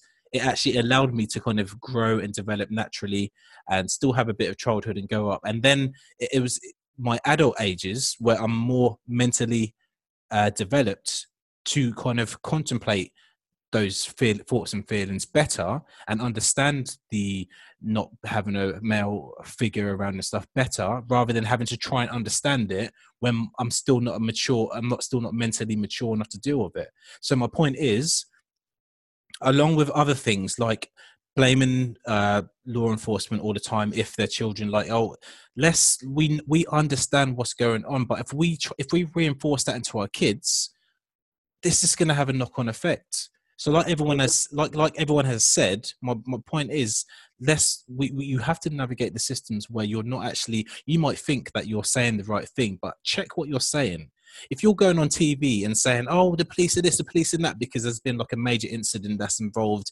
like black children what is that actually doing?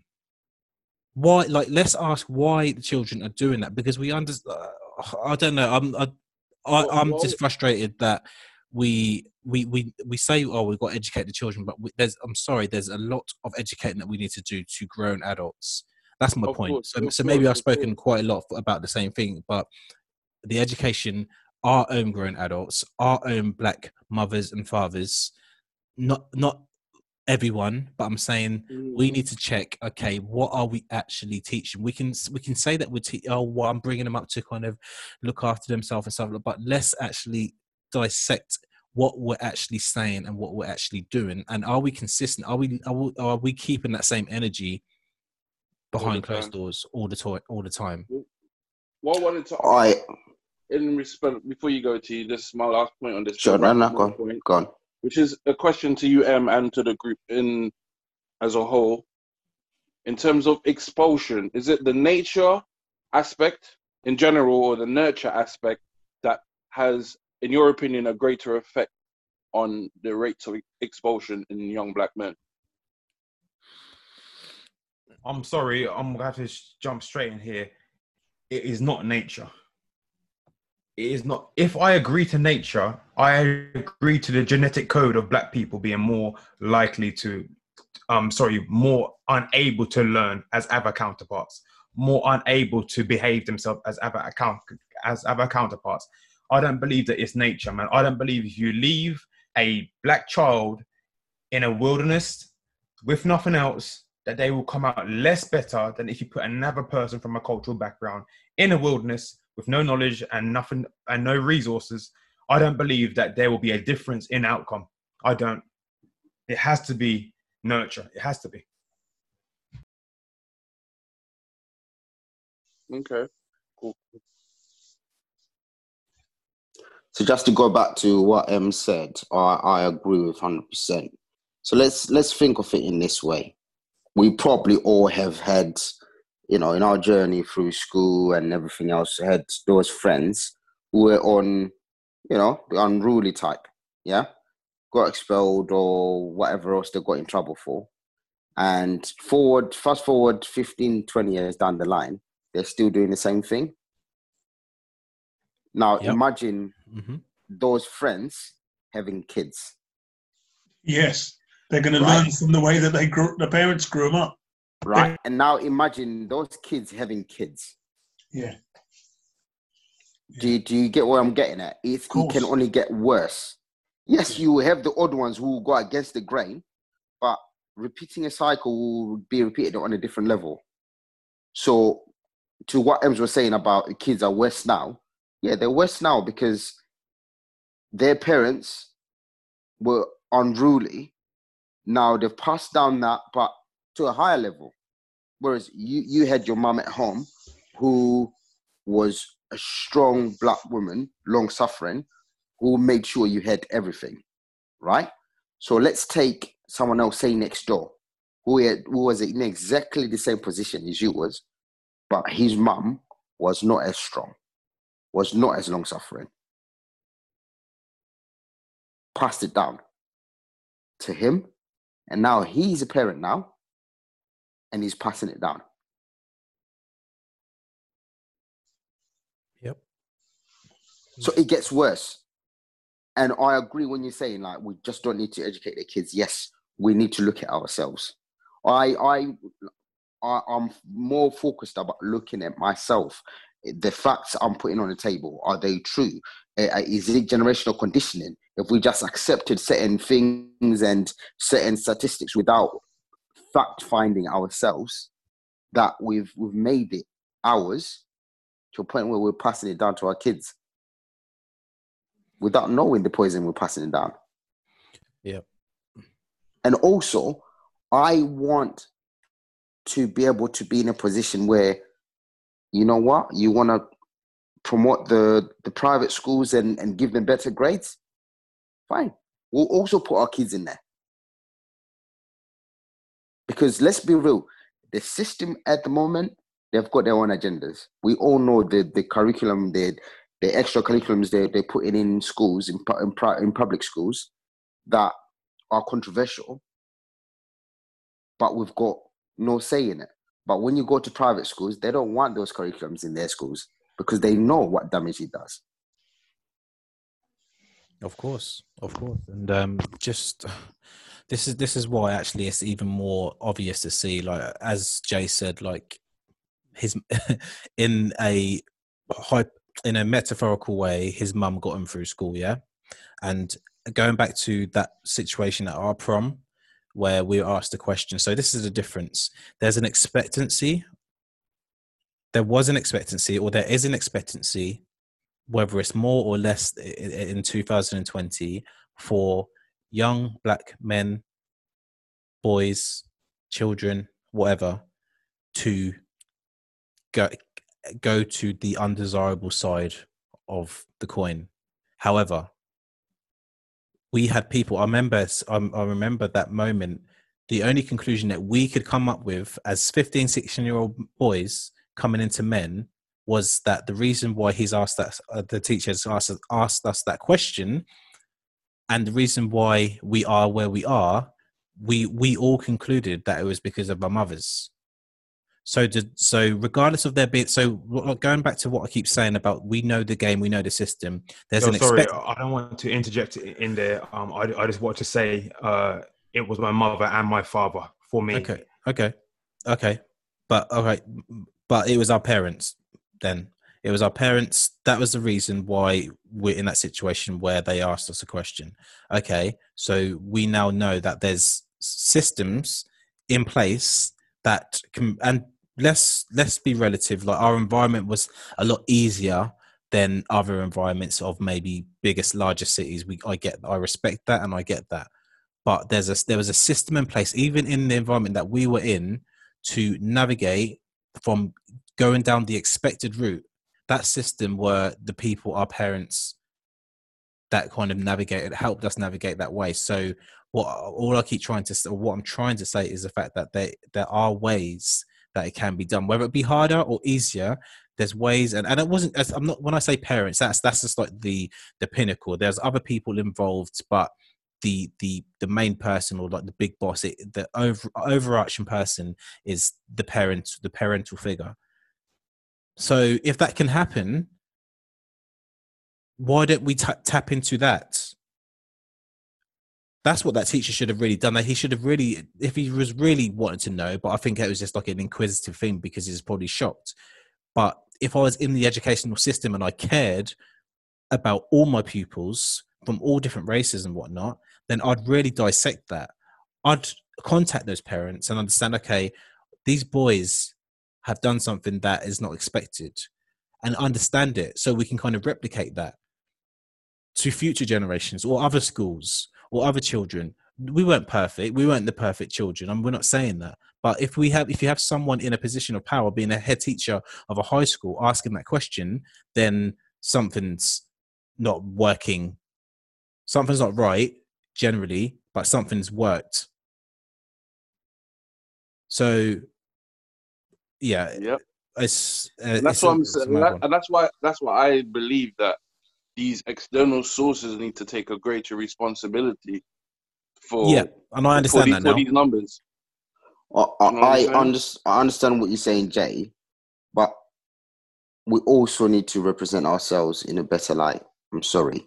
100, 100%, man. Nine times out of ten, the movies that we see, a black person's role is played either by a drug dealer or something else. But bro, we, we don't. We, Right. the, that's uh, that's the thing. We we don't own the movie studios that make these movies. We don't own the script. I, I, we just hear get to collect a One check. hundred percent, I- You get what. I'm saying? That's what I'm saying. I- These I'm not- external things have a greater influence. Yes. They on do, us. but we, let- we, we in in my, my my thing is this. I understand we don't own nothing, but we let it.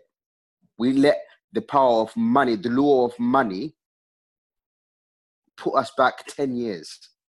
Do you think so? that's what he does. That's what he does. Because look, let's let's let me give you an example. If I accepted a role now, they say, okay, I'll give you five million. Play this drug dealer or gangster wannabe and whatnot. I've accepted five million, but the role I have played for my people, it's now said to the youngsters, this is what to be. This is how to be. Boy, So it's put us it's put us back ten years. I see, look at it as that, a that is a big gain. one. That's a big Yeah. one. For instance, like we just had a local election here in, in Trinidad. Yeah. Yeah. The opposition, who is predominantly a Indo-Trinidadian party, they paid millions to local black dancehall artists who predominantly sing about shooting, killing, selling drugs to make their party songs. Wow. So, So do you see? Do you see what I'm saying? This is this is where we need to we need to look well beyond. And they took we the need to money, look at the, the the the songs that have come. I- I'm not even going to mention the artists because I don't even want to give you the platform. But we all know a song that came out of one of the the female artists who's buzzing at the moment, which is ridiculous. About I don't cook, I don't clean, still got a ring and all that stuff, right? Our children, my daughter is growing up watching that. What is she taking from that? We need to take accountability to say, listen, if we want Mhm. us to be in positions of power, to if you want us to be in a position where we are looked as equal, we need to act as equal. We need to be in position of power, not like you're screaming, yeah, kill this person, done this girl, and using the B word to um, call out our women. And you expect our our younger generation to have respect for our women, our sons to have respect, our daughters to have respect for their men when their mothers are there constantly abusing the kid because of their father or using the father as a tool. So you're almost expect step to into the realms of um socialization. You you you you're almost stepping into the realms of socialization, and I, I guess I guess a de- a developing of negative culture, Yes, um, and then accepting that negative cul- negative culture as normal culture. That's because it becomes popular. that's where we are now. It, where we are now is a pivotal point. We need to be very careful of what we do and how we do it. Yes, we're accepting money. They're accepting money for this, money for that. Dr. Dre sold these Beats headphones for a billion dollars. Yeah, good for him. But if we stop to think, the people who bought that, how much are they going to make? We can be somewhere in life. Not just, I know we're deviating from the education, but we need to make these calculated decisions for our generations, not just for us. That This is one- education. That is education too. This might be a black business podcast, you know. Mm. Either way you want to look at it, man. I, I'm just like I said, I'm tired of of not. I don't want to blame people. Yes, the blame is there, but I'm tired of Mm. blaming people. And then we turn around because really the teachers. Let's say, for example, kidulthood or adulthood or other movies that they've shot. The teachers, all they see. I'm I'm I'm training to be a teacher, right? And I see a program that comes up on TV. And I see these kids coming running around and doing all this unruly stuff. What's my opinion when I go into the school system? Am I going to give them a fair shot, or am I No, not? You're gonna you're not gonna give them a fair shot, or you're gonna um, make sure that you are not placed in those environments. So let's say you're like, let's say you're one of the best teachers around. Your choice is going to be somewhere far away from what is perceived to be those areas, if that is such the case. And then the load, the the not all the time. So it's no disrespect for uh, the good teachers out there that are right in the thick of it. But in terms of choices, if you have a choice, you or if your choice, if you're going back to what Kay said about education. So if you're that teacher that got that A star, you've got more opportunity. If you're that teacher that just had to retake or whatever, then maybe opportunities are limited because we all know what happens when people look at CVs and experience and stuff like that. So if you're if you're being pumped that type of information of this is what it's like to work in a school where it's got a uh, a mixed array of uh, races, it, it what it's a, it's just a systematic just oh I hate using that word, but it's just that's all it is. It's just systematic, and that's if it was about us understanding. Okay, this is what it is. Let's break that, not break it, but let's because that would contradict what I said before. But let's actually break the cycle internally. internally. Yeah. hundred percent. Mhm. How, how, how old? What do you What do you think? The What do you think we can do? I think what we can do is we, we've got to, you know, as, as you know, if we're parents, we go into, go into schools and check, you know, go to parents' evenings if they still have them. You know, go to these parents' evenings, check on our kids on a regular basis, go into the schools, speak to the teachers, check to see how our kids are progressing. You know, um, ask questions about the subject, ask questions about how the kids are doing, check the kids' grades, things like that. I think I think that's the only way that we can kind of kind of stop this exclusion from happening is by checking on our kids going into the schools, making our presence known, making the teachers know that you know there is a, a parent behind this child. One hundred percent. Do you know what the other thing I was thinking about? Sorry, sorry, I'm to cut you. That's right. That's right. Um, I was thinking about we we get Black History Month one month out of eleven months. What's stopping us from making Black History Week in our houses with our kids and teaching them the real the real Black history, not the the the, the roots five minute clip of roots, and then a teacher comes up and say it was like picking a box of dark chocolates. I mean, how how, you, how, how does how how did they manifest Black history into one month anyway? You know, Exactly. Do you know what? Uh, There was something that my, my dad used to do, and uh, it just, oh man. Ah, listen. So my dad used to like we would have a day of a week where we just sit TV off, everything off, and he would tell us stories. Yeah, real stories about the family tradition and everything else. We just have conversations and questions and answers. We need to have that in black families. I'm sorry, we need to have that Of course you because do. we don't have a sense of belonging exactly. we don't have a sense of achievement or anything. Hundred percent. Talk about your history. You know that that's what needs to happen. You know th- th- those discussions need to be had, like you said, on a on a weekly or monthly basis with your children, with your with your family members, so that you've you've got that sense of empowerment because you've come from somewhere. Ah, but then the crazy the crazy thing about it is that not a lot of us can go back more than two generations. True, but it's I, I was about whether- to say that. I was Yeah, but- about to say Yeah, that. but when Yeah, when but you whe- look whether, into whether you can go back two generations or not, the fact that you're talking about your family history moves mountains. One hundred percent. and, and, also it starts it starts a generation. So you, you can go back two generations, but guess what? Your kids are gonna go back three generations. That's what I was going to say. Their kids are gonna go exactly what I back four going to say. generations. Yep. Hundred percent. Just start building from now as much as we can, no matter it's- where you are in the totem pole. I don't think that matters though, man. I don't think that matters. Um, s- I think that's a broken people trying to find themselves. I think that's a, that's that's what it is. So you're saying we have to reset our whole history. Keep in mind that I said that we are the most ancient race on this planet, but we but we now have to just accept that. Oh, okay, we can only go back two generations. Now we got to reset and be happy that our kids can go back three generations. No, no, no, No, no. well, That's not. That's not no, no, reset. You can only go That's not back as far as you can go back. Yeah, you can only go back as far as you can go back within your family structure. But I think what um, T was saying is to have that discussion with your kids, you know, um, on a weekly or monthly basis about your family history. So that Well- empowers the children and that gives them a sense of belonging. And I- also it I- depends but- where but- you're but at. The thing, the thing is that doesn't give the kids a sense of be of be belonging or where you come come from whatsoever. It it, it doesn't. Why if not? you can only go Why back? What to does it? What does it give why them? then? not? Oh, What does it give them? Okay. wh- what it gives them is that your people have been destroyed. That's that's what it gives them. No, If I'm you not sure go about back- that. No, I disagree. I don't. I Okay, disagree. I disagree Okay, with you that. can disagree. So- that's fine. That's fine. so the That's so the why we're situation a- is That's what. That's what this podcast is about, isn't it? Everybody else's opinion.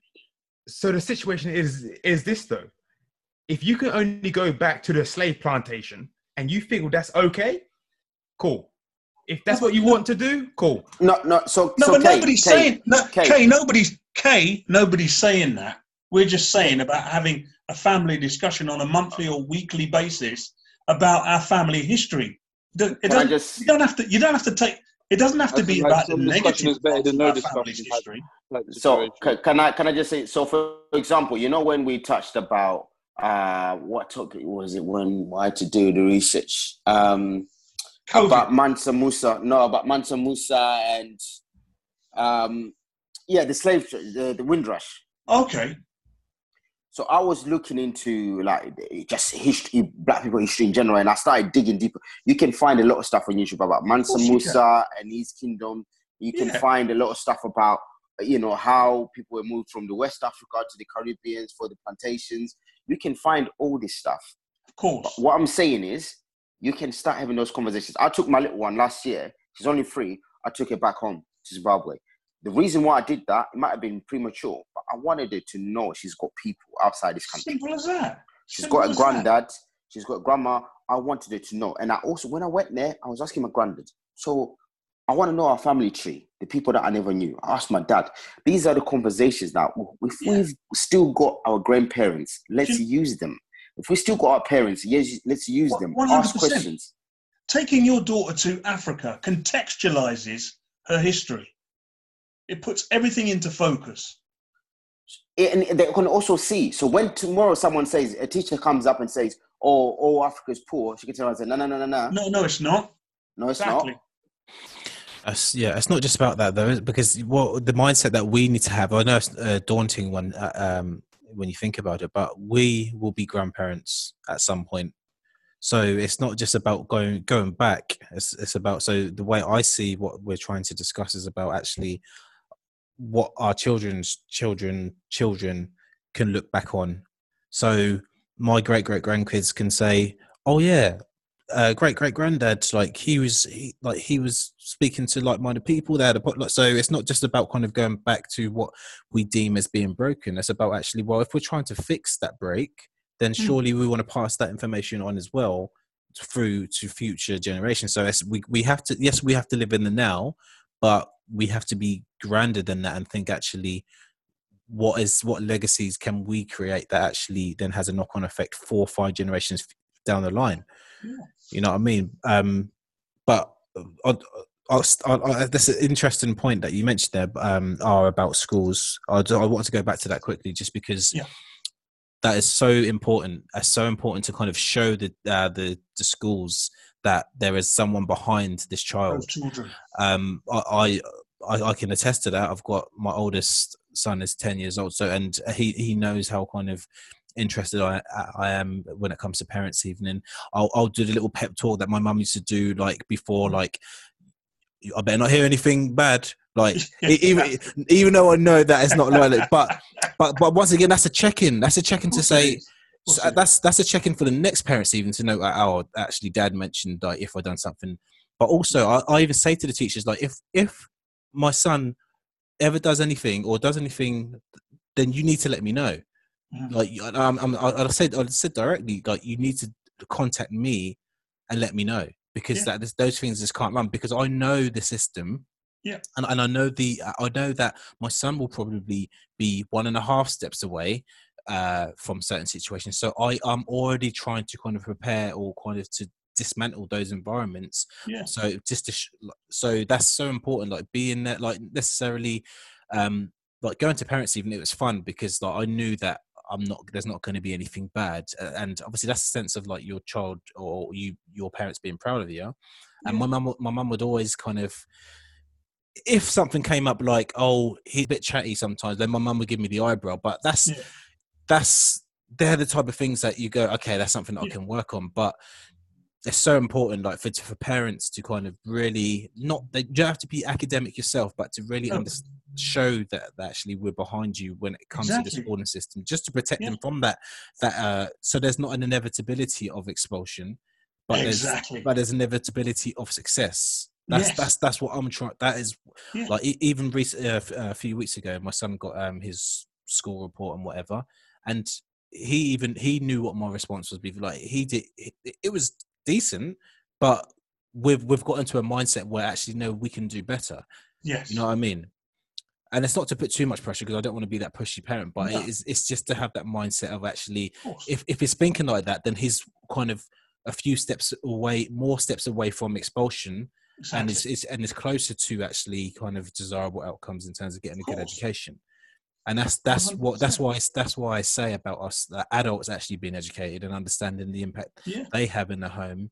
and the little things they can do. And don't get me wrong i can do a lot more.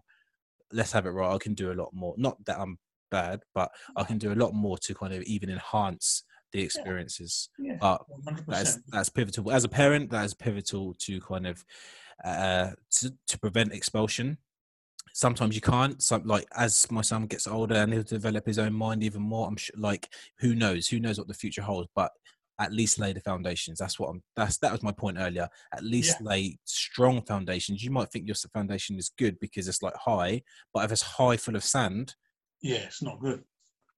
Yeah. Well, that's the end of uh, this episode of 1SAF. Thanks for listening. Bless up, people. Bless up. this guy. music, man.